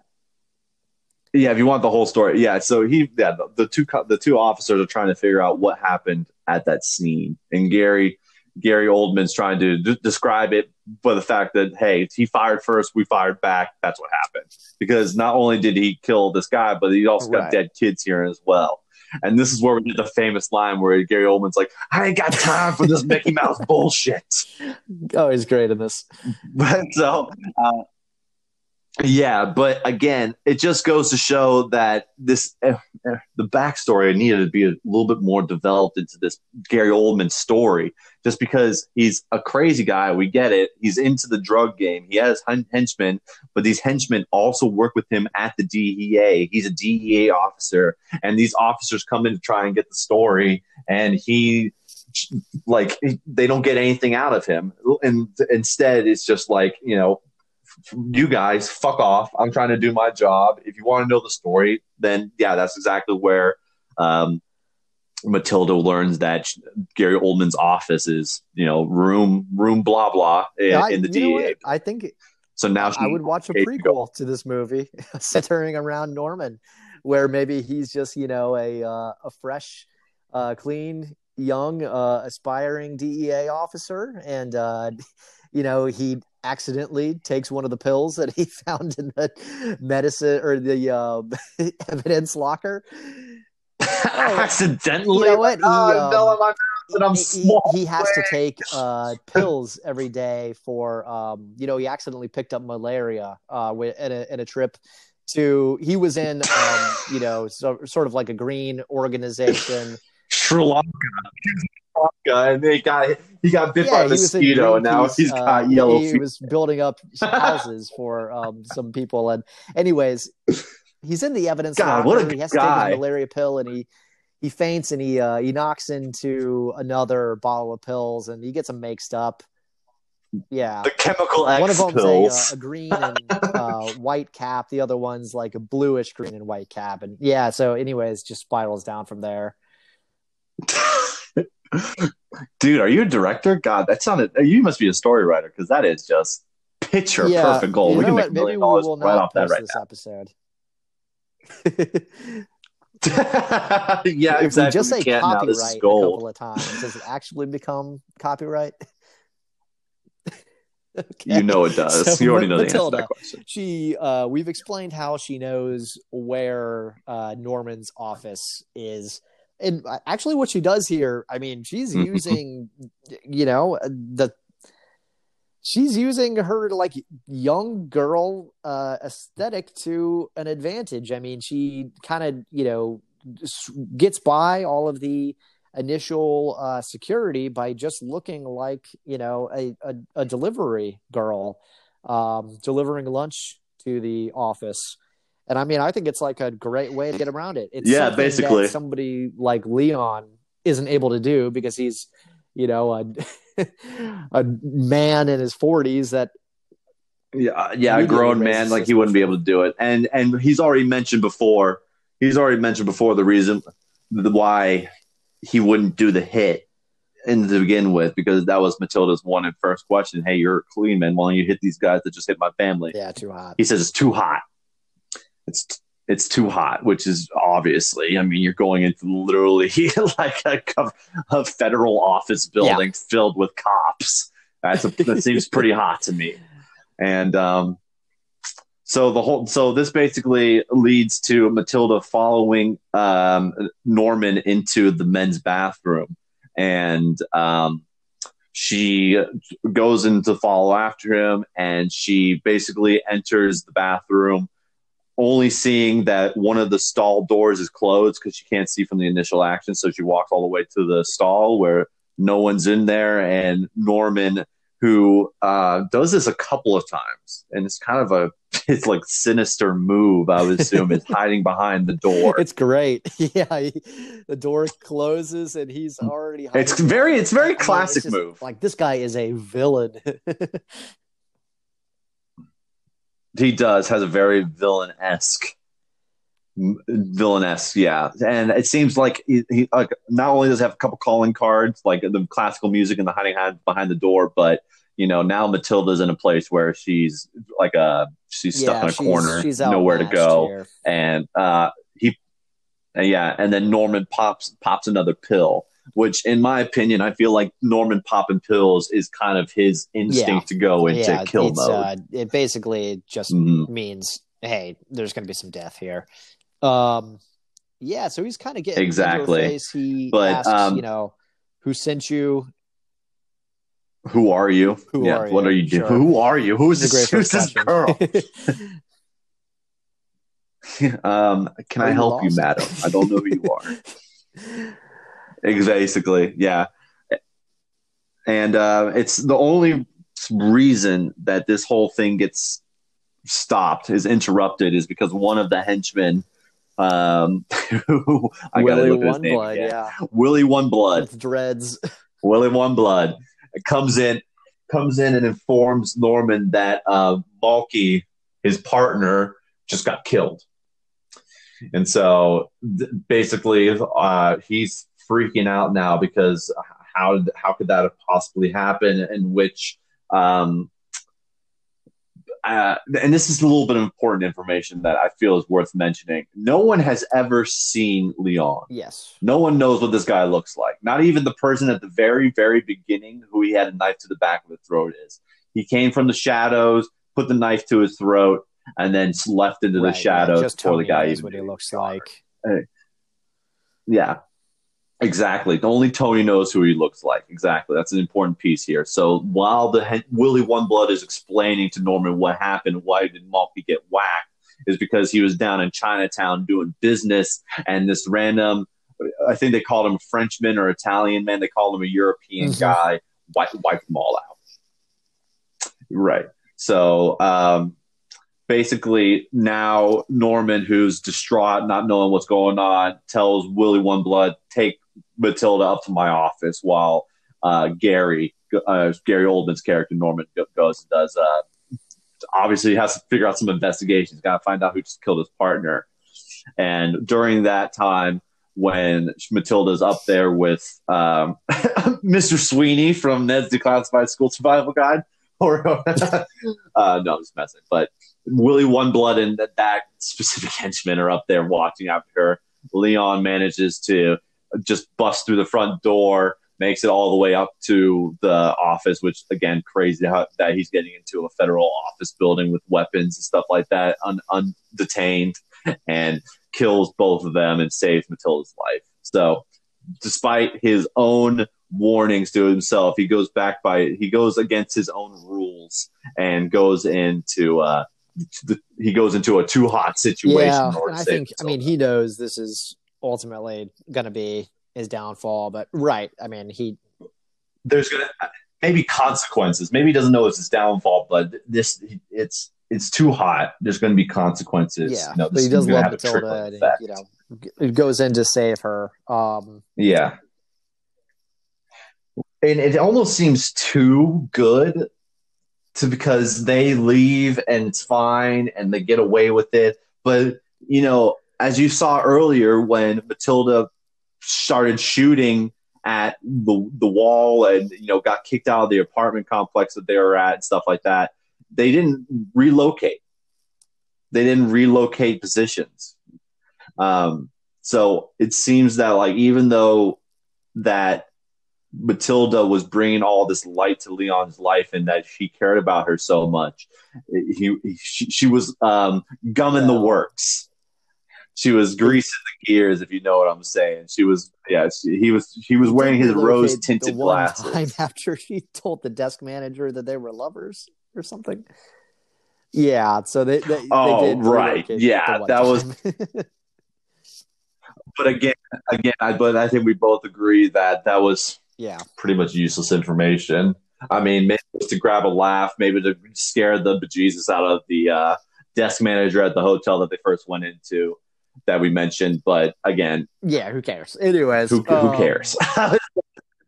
Sorry, I hate to say that about movies, but come on, who cares? That could have been yeah. So um, oh, we we do get a little bit of a backstory about Leon. I, you know, I don't know if this was important. It might inform his character a little bit though about um, you know, how he did become a hitman, and it's uh, Leon. Mm-hmm. It also cements Leon's and Tony's relationship. Yeah, so Just, I mean, he, but go ahead. He's Italian. Um, and uh, he was in love with a you know girl who came from a wealthy family. Um, the two you know loved each other uh, and and you know wanted to get married, but um, the girl's father didn't approve of their relationship because I don't, Leon wasn't really like he didn't well he didn't come from a wealthy family, but he also wasn't educated. I mean, you know, he's yeah, not even able to uh, read and that's one of the things that Matilda is Read. teaching him to do, kind of in exchange for her training. Um, so yeah, I mean, you know, out of anger, he kills, uh, you know, the girl's father, and um, yeah, I mean, he.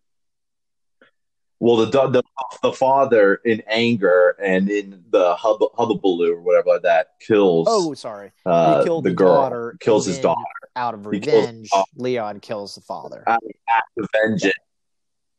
Exactly. But now he's on the run. He hops on the next boat that takes him to America, and that's where he gets introduced to Tony. And oh, I, to be honest, I think this is a good time to bring up Tony and Leon's relationship because Tony acts like a guardian to Leon, but at the same time, though, is no, not looking out for Leon's best interest. Tony's looking out, looking out for his best interest. So that's why, and we'll talk about it again when Matilda meets up with Tony at the very end of the movie as like a last final thing. Um, but uh, anytime that Leon goes in to ask for money, it, it, Tony does not want to give up his money. Tony does not want to give Leon all of his money. He says, "Hey, man, if you need some money, I'll throw you some money from your your, your you know your extensive bank account that you have with me. But you know why do you want to leave? You know he's always trying to make sure that he's not going to lose his best hit man. This is the guy that's making him money make sure he's you know staying the the the, the italian kingpin yeah, of little italy in new york something, something along like the lines that. of like old tony's better than a bank because i'm not going nowhere. Oh yeah exactly yeah, it's like no, no one's gonna get you know. No, he's like those guys at the banks are crooks, and no one's ever gonna get the fool over Tony. Yeah, he repeats that line a couple of times. But although Leon is in debt to Tony for taking him in in a time when he had nothing, and now Leon looks at Tony as a guardian, and Matilda looks after Leon I mean, looks up to Leon, thinking that Leon has all the answers. It's a it's a chain effect of doing Tony's business.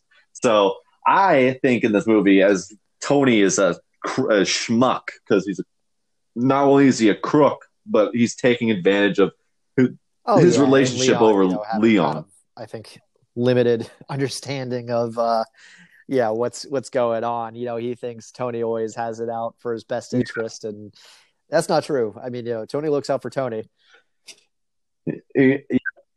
Exactly. And the one thing, I, the last thing I'll mention about their relationship is that there's a point in the movie where Leon goes to Tony alone and says, "If anything happens to me, make sure that you give all my money to Matilda. Right. Give everything, give everything I have to Matilda." So, um, Leon at this point and Matilda are back at their apartment that they had to move for like the third time. Like you're right, they had they gotta had a out of the hotel because of the lover scene. Um, and basically, I'll skip past the dress scene because it doesn't matter. We already discussed it. But at this point now, uh, Matilda goes down to the grocery, the corner store, the bodega to get more milk and stuff like that. And all while this is happening, Gary uh, Norman goes and visits Tony and mm-hmm. and puts Tony through the ringer because you know uh, at one time since he's he, uh, Norman at this point still holds power as a DEA agent.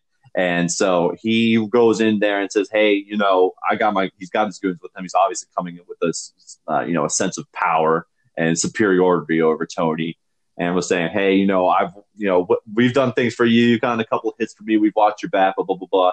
But here's this crazy thing: this 12 year old girl tries and blows my head off at the DEA agent. All while that's happening, um, my main man here gets mowed down by an Italian guy. And what happens? That same Italian guy comes and kills two of my engines, henchmen and DEA agents. So he's like, "Who is this oh, guy? Oh, yeah. Who is this guy?" I and mean, you're going to tell Tony and basically so, a vice grip here. So yeah, yes, exactly. So not only is Tony betraying Leon in the sense of being like a mm-hmm. proper guardian, but he rats on him.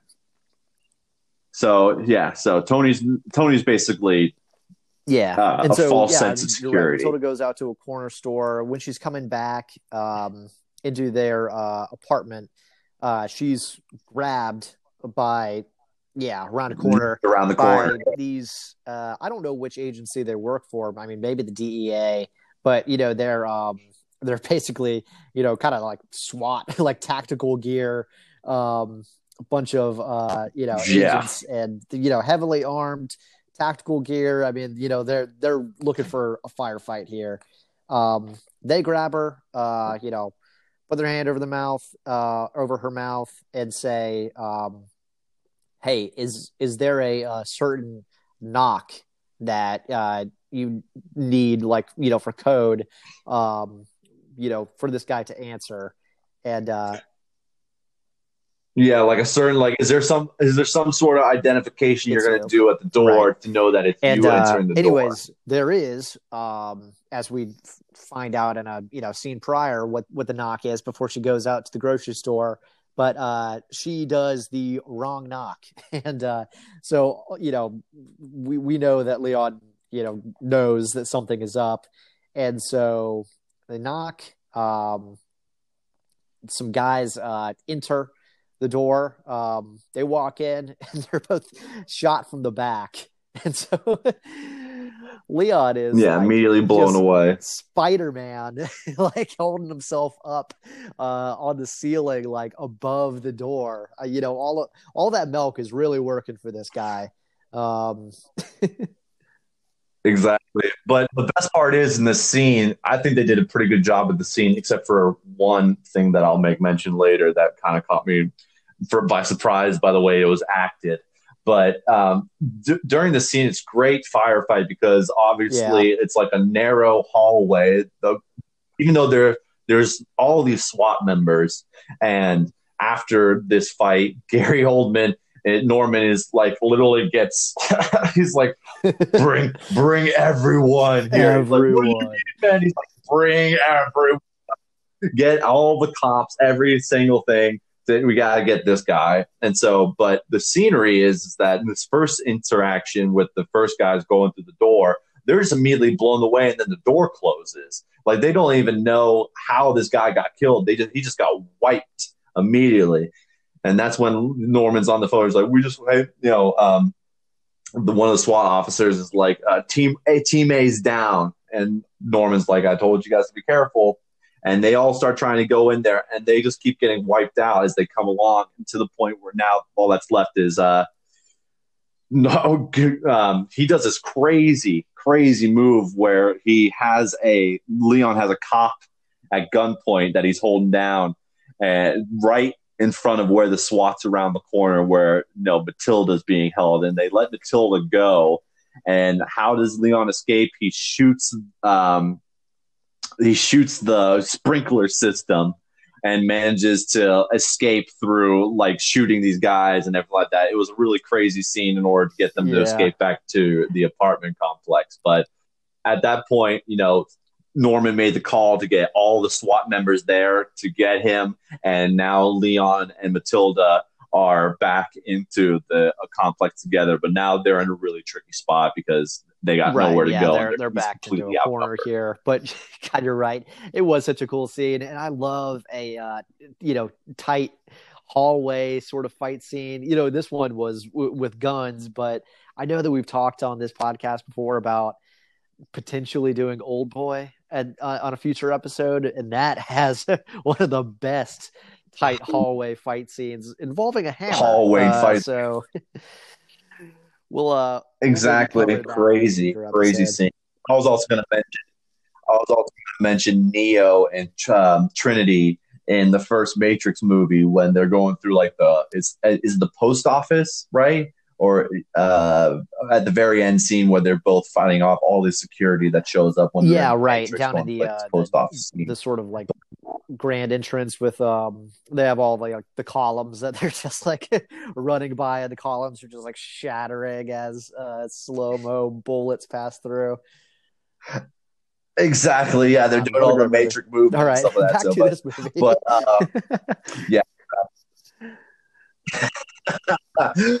uh, it seems like at this point, Leon knows of an escape route. You know, he's kind of always has his plan B just in case. And so he managed to grab uh, one of the f- axes that still have a I don't, fire I don't know many Yeah. apartment complexes that still have the emergency fire axes for like escaping and stuff like that.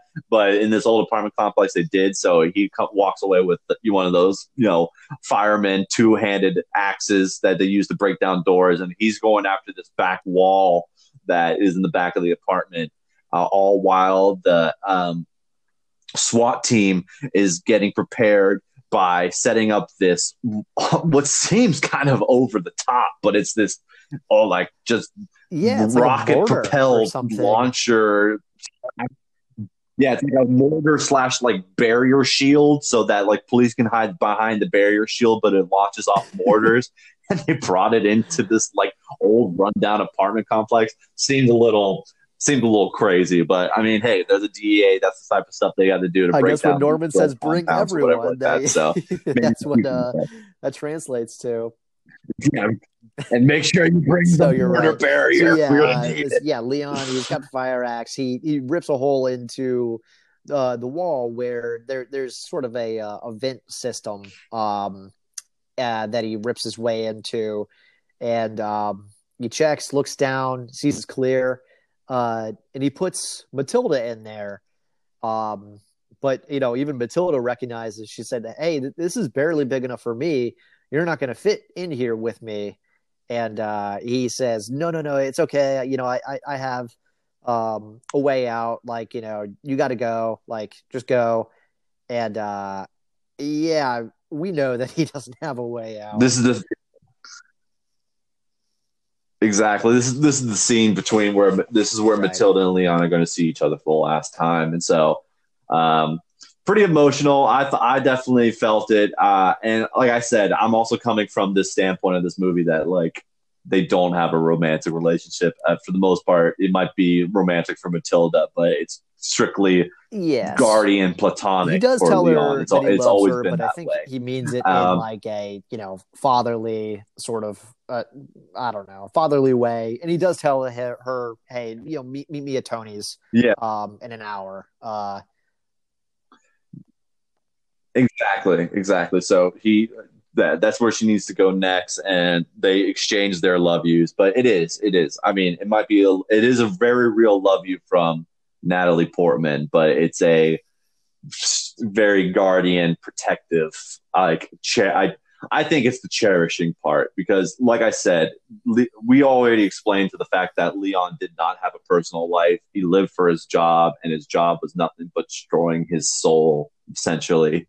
And so here's this girl that came into his life that, you know, even though he's got this crazy job, she managed to shine the little bit of sunlight that, like, you know, showed him that he wasn't, yeah, in, you know, he wasn't I in mean, the before she came into his, life, he he had nothing to live for other than just cleaning.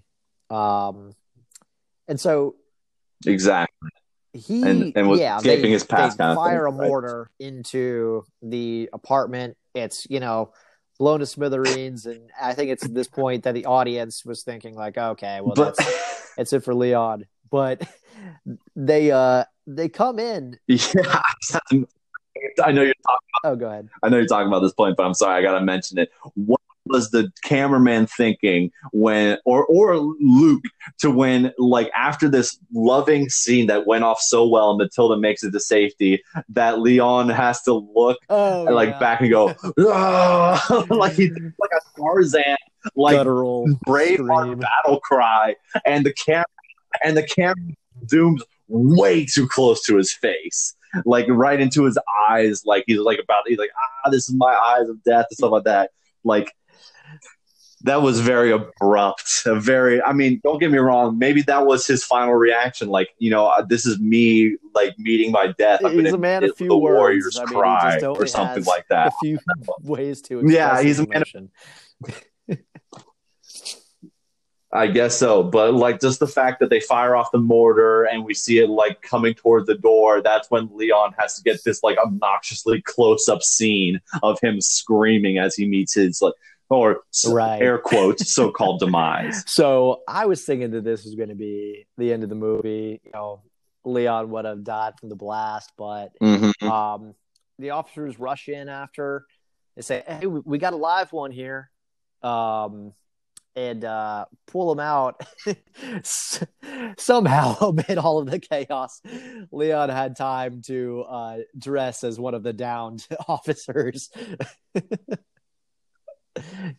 Yeah, put on a ga- he put on a gas mask which covered concealed his face, and and again, again to mention, still no one has seen his face yet. Like Leon is such, he, I know he is such a Hey, professional. so the name of the movie. that only one that knows who yeah exactly the only one that knows who he looks like is tony and maybe norman because now norman's gone through the fact that you know i've interrogated tony for this information and stuff like that i mean we don't know for sure because it's not like tony handed him a picture saying like here's your guy. But it's at the same time though he can maybe pull this off of i can escape now pretending to be an injured cop. And that's when one of the officers carries him out of the complex and down the stairs and tries to make him t- come down to the nearest medic which just shows how crazy this movie was in this scene just because the entire time he's walking down the hallway to the stairs there's just lines and lines and lines of cops and officers and every and literally Everyone. when norman said i want everyone here like he literally They got some New Jersey. every cops, single cop in New York cops. literally Just- showed I brought them all in. Exactly, Yeah. man. They want to try for all the cops.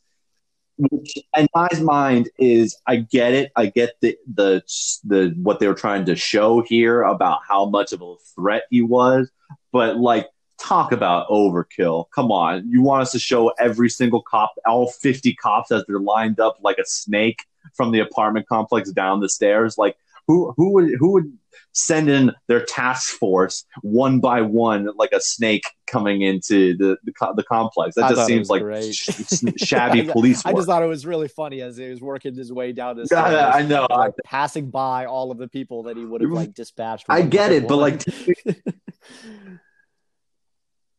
that's the problem with this film. Like, what what yeah, part of this I mean, film I don't think it was supposed to meant be funny? but like it was just comical. I know it was that the fact that it was poorly done makes it comical, which makes me hurt a little bit because this movie just had such like it, Yeah. it just came from its most emotional scene where Matilda and Leon see each other for the last time. And they do two things. They give this ridiculous close up to Leon, and then they just have like the entire New York police force in this one apartment complex. And then uh, just to continue the movie forward, guys, you know, you know, medic looks over him. He takes off his mask. He doesn't recognize him. He says, "Are you okay? Are you?" From, he's like, "Are you from precinct 13? He's like, "Yeah, I'm from precinct 13." Like, "Oh yeah, I, I know what that means."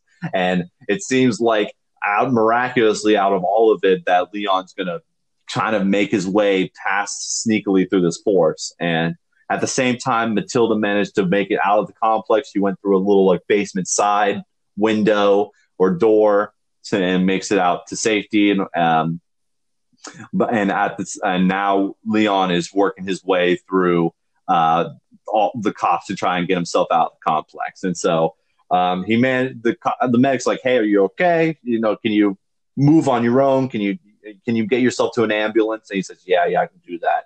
While they're all still preoccupied with what's going on upstairs, which there's nothing upstairs except for debris and a couple of dead cops. Um, and at this time, um, Leon puts his mask mm-hmm. back on because he's like, the gas mask helps me breathe, which I don't know how it would, but it was for that scene. And so just to m- more cover up his, uh, his appearance.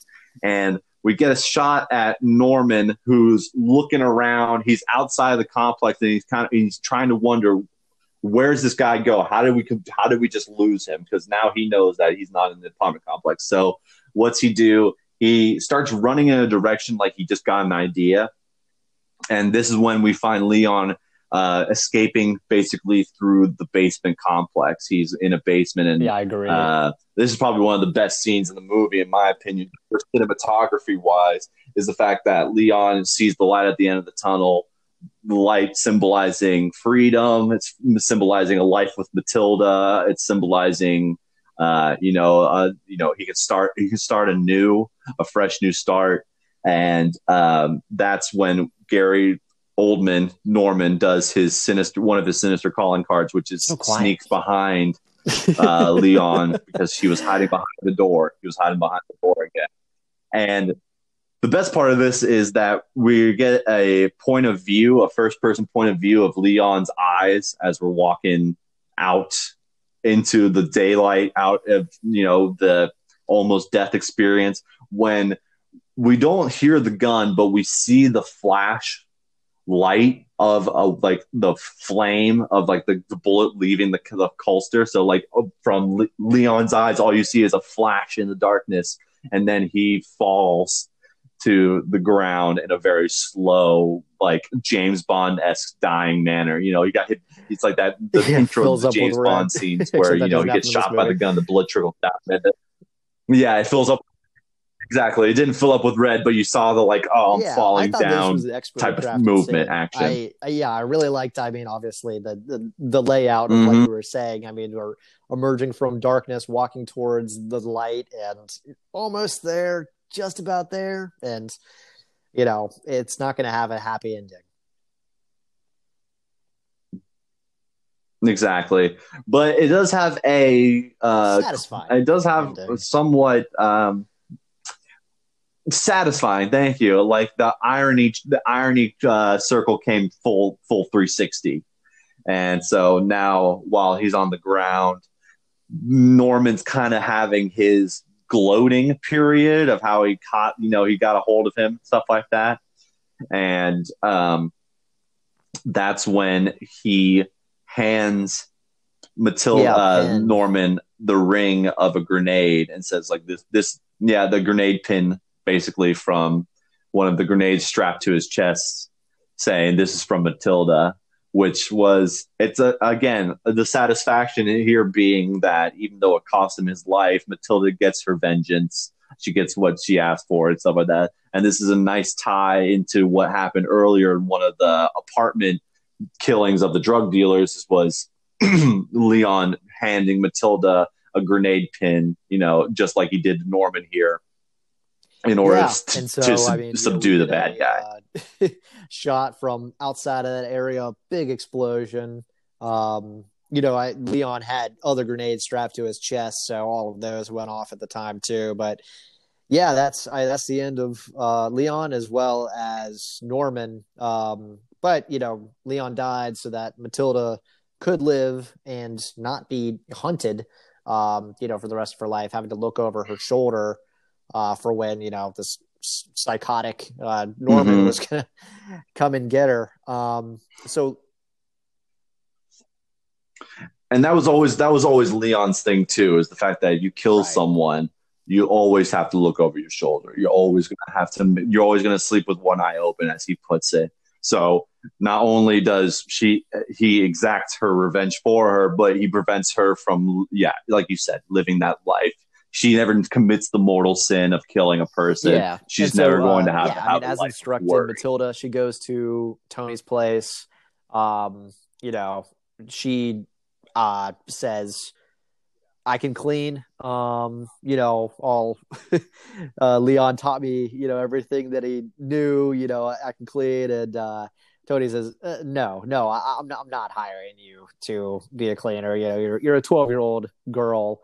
Um, and uh, what he does do is he says, Mhm. um, Leon uh, instructed him to give you his money, um, but you know, I, I'm going to hold on to it, and basically, you can visit old Tony whenever you need some money. So he's, he gives her a hundred dollars. He's like, on your way, which uh, you know he just does not have Leon's. I know, um, at all. I know. Earlier he gave, yeah, I know. God, Tony's such a schmuck in this movie. I swear. Like, um, the fact that earlier that he only Just gave Leon like a thousand dollars, he gave him like a, you know, gave exactly at the pot in his pocket, and then he gives this little girl a hundred bucks, which maybe will last a little No, bit longer in the nineteen nineties, but like a hundred bucks ain't gonna do squat. And he said, like, come back and see me in a month or something like that. So she was supposed to But- live off a hundred bucks for a month. So and it's it was also a little bit it just goes to show how much more i despise tony which i guess is good acting job and a good uh, directing job by luc. But just the fact that he even makes a mention is like when matilda's crying because he's like you're you're leon's dead you know like you're not going to be a hitman. Leon's dead. He's not there to look out for you. You're not going to get into this job. And so she's Right. bawling in tears because you know her lover's dead from a standpoint, right? And he's like, "You don't think I'm hurting?" You know, he says, Tony says that you don't think I'm hurting. I just lost a good friend. You don't think I, f- I feel what you're feeling, which maybe might be true in Tony's messed up understanding of their relationship, but from the outside looking in, you know, it was always Well, yeah, Tony Tony might have abusing lost, the like, relationship best between hitman, them. but I don't know if he really considered uh, Leon a friend. Um, yeah. Mhm. so uh, More- yeah, so more- yeah, more like we, I- I guess had not client. covered at the beginning of this movie is that you know Matilda, she, um, her parents did uh, send her to a a private school, boarding school, and um, they had prepaid for a year, and I guess that she had either ran away or kind of been you know kicked out on uh like bad behavior but um you know they had already prepaid for her so thankfully she does have a place to go back to after all of this um she does you know meet with the uh head mistress and um kind of you know I mean, she does explain, like, you know, her story of where she's been, but the headmistress is basically like, stop lying to me and just tell me where you've been. Kind of funny. I mean, you know, just it's so unbelievable of her, the events that have happened to her. But uh, she is readmitted to the school. Um, and uh, the house plant that we mentioned earlier, uh, that Leon, you know, it was it was one of the great loves of his life was uh, this house plant that he just met- meticulously takes care of. Uh, Matilda does go to um, the center of like you know sort of the, the quad or out front of a building, and uh, does plant that into the ground. Um, and it's it kind of harkens back to Mhm. uh, you know something that Leon said earlier in the movie about um, needing to have roots, and that Matilda had finally kind of given him roots in his life, which is something that he had been sorely missing. Right. Yeah, because all, being on the run, he, you know, he could never, he could never settle down. Exactly. So, I mean, uh, a rather, I don't even know. I mean, I'll call it a clean ending. It was clean, but like, it does leave it. Ta- there's a taste in the back of your mouth, like uh, about how ambiguous it ends off for Matilda. Like Matilda's safe and everything like that, but um, just this whole situation with the DEA and how I just I think in my opinion they kind of they just made the cops seem so boneheaded in this movie. just like no one from understanding that, you know, Norman, Gary Oldman's character was crooked to begin with to the whole fight scenario where like basically Leon almost escapes the entire situation. Leon basically Yes. almost escapes every single cop in New York. Uh, but to like, but at the end of the day, it's it's a satisfactory ending in my opinion. I do like the fact that it, it was uh, it ti- tied back around to Leon wanting roots into you know planting, which amazingly I have no idea how that plant survived. From the, the, the mayhem that kept on that feeding apartment milk. a couple That's scenes how. prior. Strong plan. But All right, Michael. So, you know, overall opinions of the film. What did you think? I know this was both of our first time seeing it. Did it live up to what you were thinking it would be like? Um, I mean, would you recommend it to somebody who hasn't seen it before? Yeah, I would. I would. uh, To first answer your question, um, it was not what I anticipated. I think we both got kind of sidetracked with the fact that Leon takes Natalie Portman's character Matilda as like an apprentice rather than just a you know guardian kind of thing. So, and also rather intense guardianship mentor- mentorship because how many different apartments do they go to throughout the film where they go and like kill you know some people they go do hits together so even though this girl had such a intense childhood upbringing from her family and what's happened and stuff like that it's just it's it's wild. It's wild in a sense. But i would recommend the film to someone if they have the same viewpoint of matilda and leon's relationship as i do. Right. like you you guys have listened to the podcast. You guys know we had a discussion about it. You know what we're talking about here. I, it's it can go both ways. There were points in this film when it came out and was debuted in the movie theaters that they cut a scene out the dress scene. Um, which we really didn't get too deep into um, just because it really didn't need to. We had enough discussion about the sexual tension here or what betrayal of that. But um, just the fact that um, if you can take this film and look at it from um, a lens of not being as Matt likes to put it icky or as or being able to separate the fact that this is a movie that has its own uh its own plot its own setting its own understanding and separate that from the director and what kind of a creepy person that he ended up being in his life um then yeah i find this that you can have an enjoyment in this film that this can be enjoyable. But uh for criticisms that i have I do think that the bad guys needed more backstory. There wasn't enough understanding of Gary Oldman's character, what the pills represented, what was his uh, role in terms of dealing with people like Tony or Matilda's father in comparison to his role at the DEA. I think that needed to be uh, a little bit more filled out.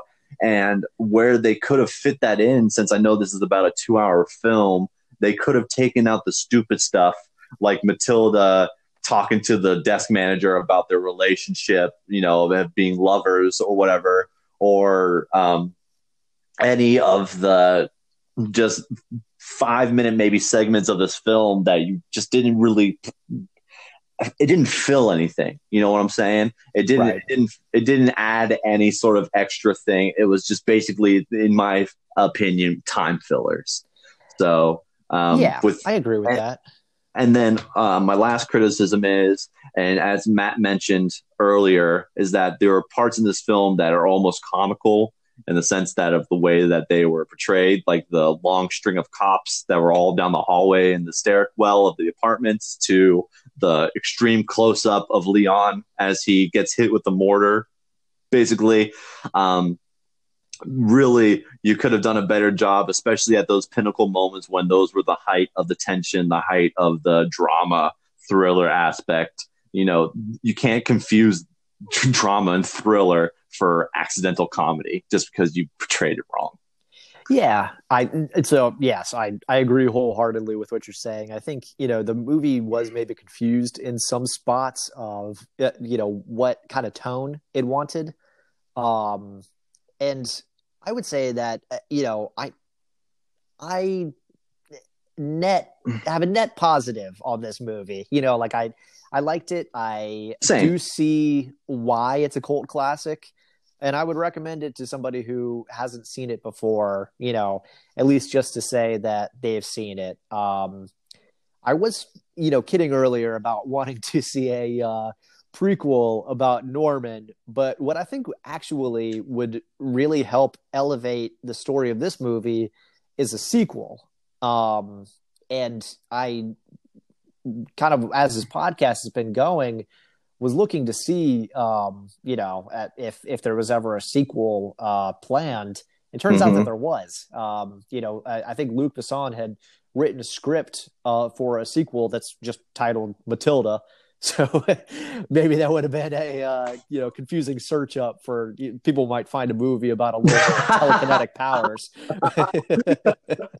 um, you know, Danny DeVito being the uh, the big bad in that movie, but um, I'm trying to show my six year old daughter this this really cl- timeless classic children's film, and next thing I know, it's all this blood and murder, and the guy yelling. Ah! Exactly. the camera zooming in at him. But that would have been a um, great idea just because it would have been like I know you mentioned the video game The Last of Us and The Last yeah. of Us you have the you know the adult figure but then you have this maybe like 13 year old girl but then if you would have maybe seen Matilda as like 17 like 18 maybe a few years in the past where she's not necessarily an adult yet but she's now a, a, a full teenager like on the edge of being an adult definitely before like 21. I think you need to be younger than like 21 years or portrayed in that film. Yeah. I think it would have been, yeah. Um, now, I don't know. I well, think that would have been great to see, but I don't know necessarily what kind of plot you would have had with her. No, yeah, and I mean, obviously, this this movie was never uh, made. Um, you know, a, a, script was written for it. I don't know if it's accessible online. Reading the script, I do believe that they wanted Natalie Portman to return for it, but um, after this movie, I mean, her career blew up. You know, she was in the Star Wars prequels, and then you know went on to have a uh, great career from there. Actually, you know, we uh, watched um, uh, one of her movies on this podcast. Um, and why is it not coming to mind right now? Where the four women go into uh, the Shimmer. Oh yeah, uh, Annihilation. Annihilation. That's it. Um, Right. Uh, but we're so extensive in our filmings that we can't even remember the older ones that we did. oh, yeah. so many episodes. um, so I do think that uh, perhaps a sequel, if they really were able to explore some themes, you know, with the time passing, maybe it's Matilda kind of continues being a cleaner, but you know, she might have issues connecting with people based on you know this or this early relationship with Leon. You know, it, it might have kind of elevated the story of this movie a little bit if some of those themes were explored more with more time. Um, Maybe, or like bringing Tony back into the scenario. Like we already yeah. know that Tony was a sketchy character to begin with, but maybe having him end up being an antagonist in the second film and like drawing back to his earlier relationship with Leon as like maybe flashbacks or something like that. I definitely right. could have seen that played out to be a movie about Matilda, you know, um, doing doing because Matilda always cared about her younger brother, which meant she cared about like you know the young kids as a product of a abusive relationship with, with a family. You can see how that she would react heavily to something like that. And maybe if Tony was a part of a ring of like selling drugs to kids or something like that, something stupid like that, I don't know. But uh, just to your point, I definitely could have seen a uh, sequel come out of this where Matilda is just now a, a rogue, a rogue assassin in the sense.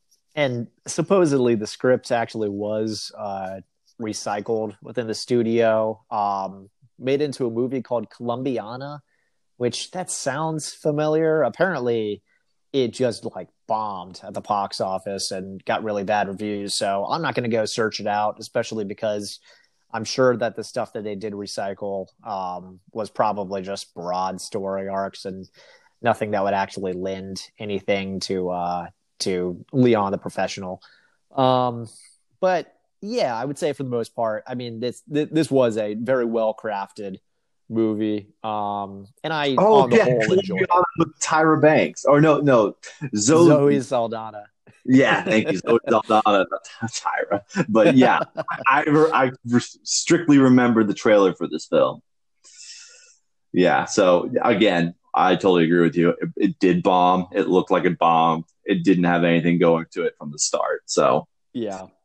Um, I mean, at the end of the day, though, I agree with you. This is a movie that I would recommend to watch with others. Keep an open mind about it. Um, and at the end of the day, this movie provides fantastic cinematography of an old 1990s New York, the way it was, the apartments, how they used to look, and how kind of New York has its charm, but you can also see the rundown side of it, the bad side of it, um, and also just the fact that um, Luc Besson had a fantastic job of hitting some very uh, cinematic uh, shots that really um, made the scene, like the killing of Leon at the end, to um, the, the, beginning scene with all the uh, high intense action of try, trying to kill that main kingpin or whatever like that. So, yeah, absolutely. Uh, mm-hmm. So, uh, any any final words? Any last little fun facts? Any any more Mister Sweeney's from Ned's Declassified School Survival Guide that we can find into the film? There's only one and only Mister Sweeney. Um, no, I mean, I, I do think I might watch The Fifth Element tonight. Uh, now that we talked a little bit about it, uh, it's been a little while since I've seen that movie. So check out a little bit more of uh, Luc Besson's work there in the 90s. Absolutely, the man's got some good stuff. I mean, the fifth, the Fifth Element itself is a very noteworthy film.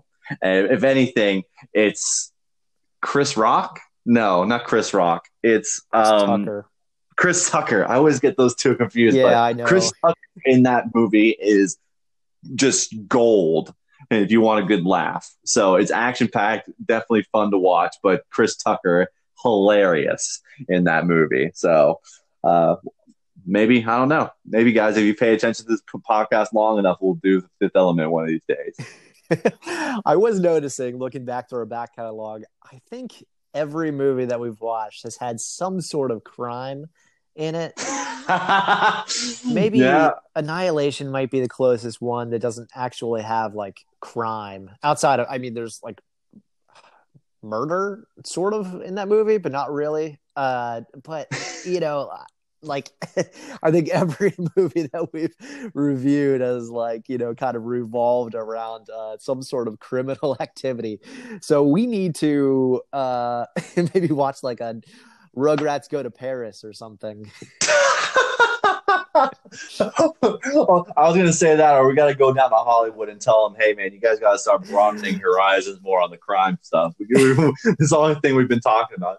No, wait, hold up, hold up, hold up, hold up. I'm just gonna take that thought back because we totally did Tom Hanks and the Burbs, and there's no crime involved in that whatsoever, except for breaking and entering into a neighbor's well, house. yes, that, and it revolved around that they thought that there was a murder. yeah, yeah, exactly. But um, uh, great choice, man. And in my in my opinion, I thought this was a great choice because it had a lot to dissect. Oh, thanks. Yeah, I mean, I'm glad that I finally did see this movie because it's been one of my blind spots here for a while. Something I'd always, you know, heard people say to to watch and just had never gotten around to. So I'm glad both exactly. of us were able to check it out. Exactly. Well, guys, if you like what you heard here, be sure to go into our previous episodes where we delve into some other great classic films and our opinions, uh, hopefully in yours too. Or um, if you want, check out some of our social media pages. Yeah, absolutely. We have a uh, Instagram, and that's at that movie was, as well as a Twitter at underscore that movie was. So uh, please check out those. You know, give us any sort of recommendations um, that you would want to hear us cover on a future episode. And uh, well, that's been our episode on Leon the Professional. If you like what you heard, please subscribe. As Michael said, check out our past episodes. Uh, we've got a pretty good um, amount now, so you know you can you probably fill up a whole day's worth. Each of these being around two hours. yeah, the fact that we just love talking our ears off for two hours also really helps fill out the the, the dead space in your day. So if nice you love our you, soothing voices coming across the radio, stay tuned. Soothing voices. All right, that's a wrap. Appreciate it, Matt. Catch you next time. Catch you next time, Michael. Take care. See ya. Bye.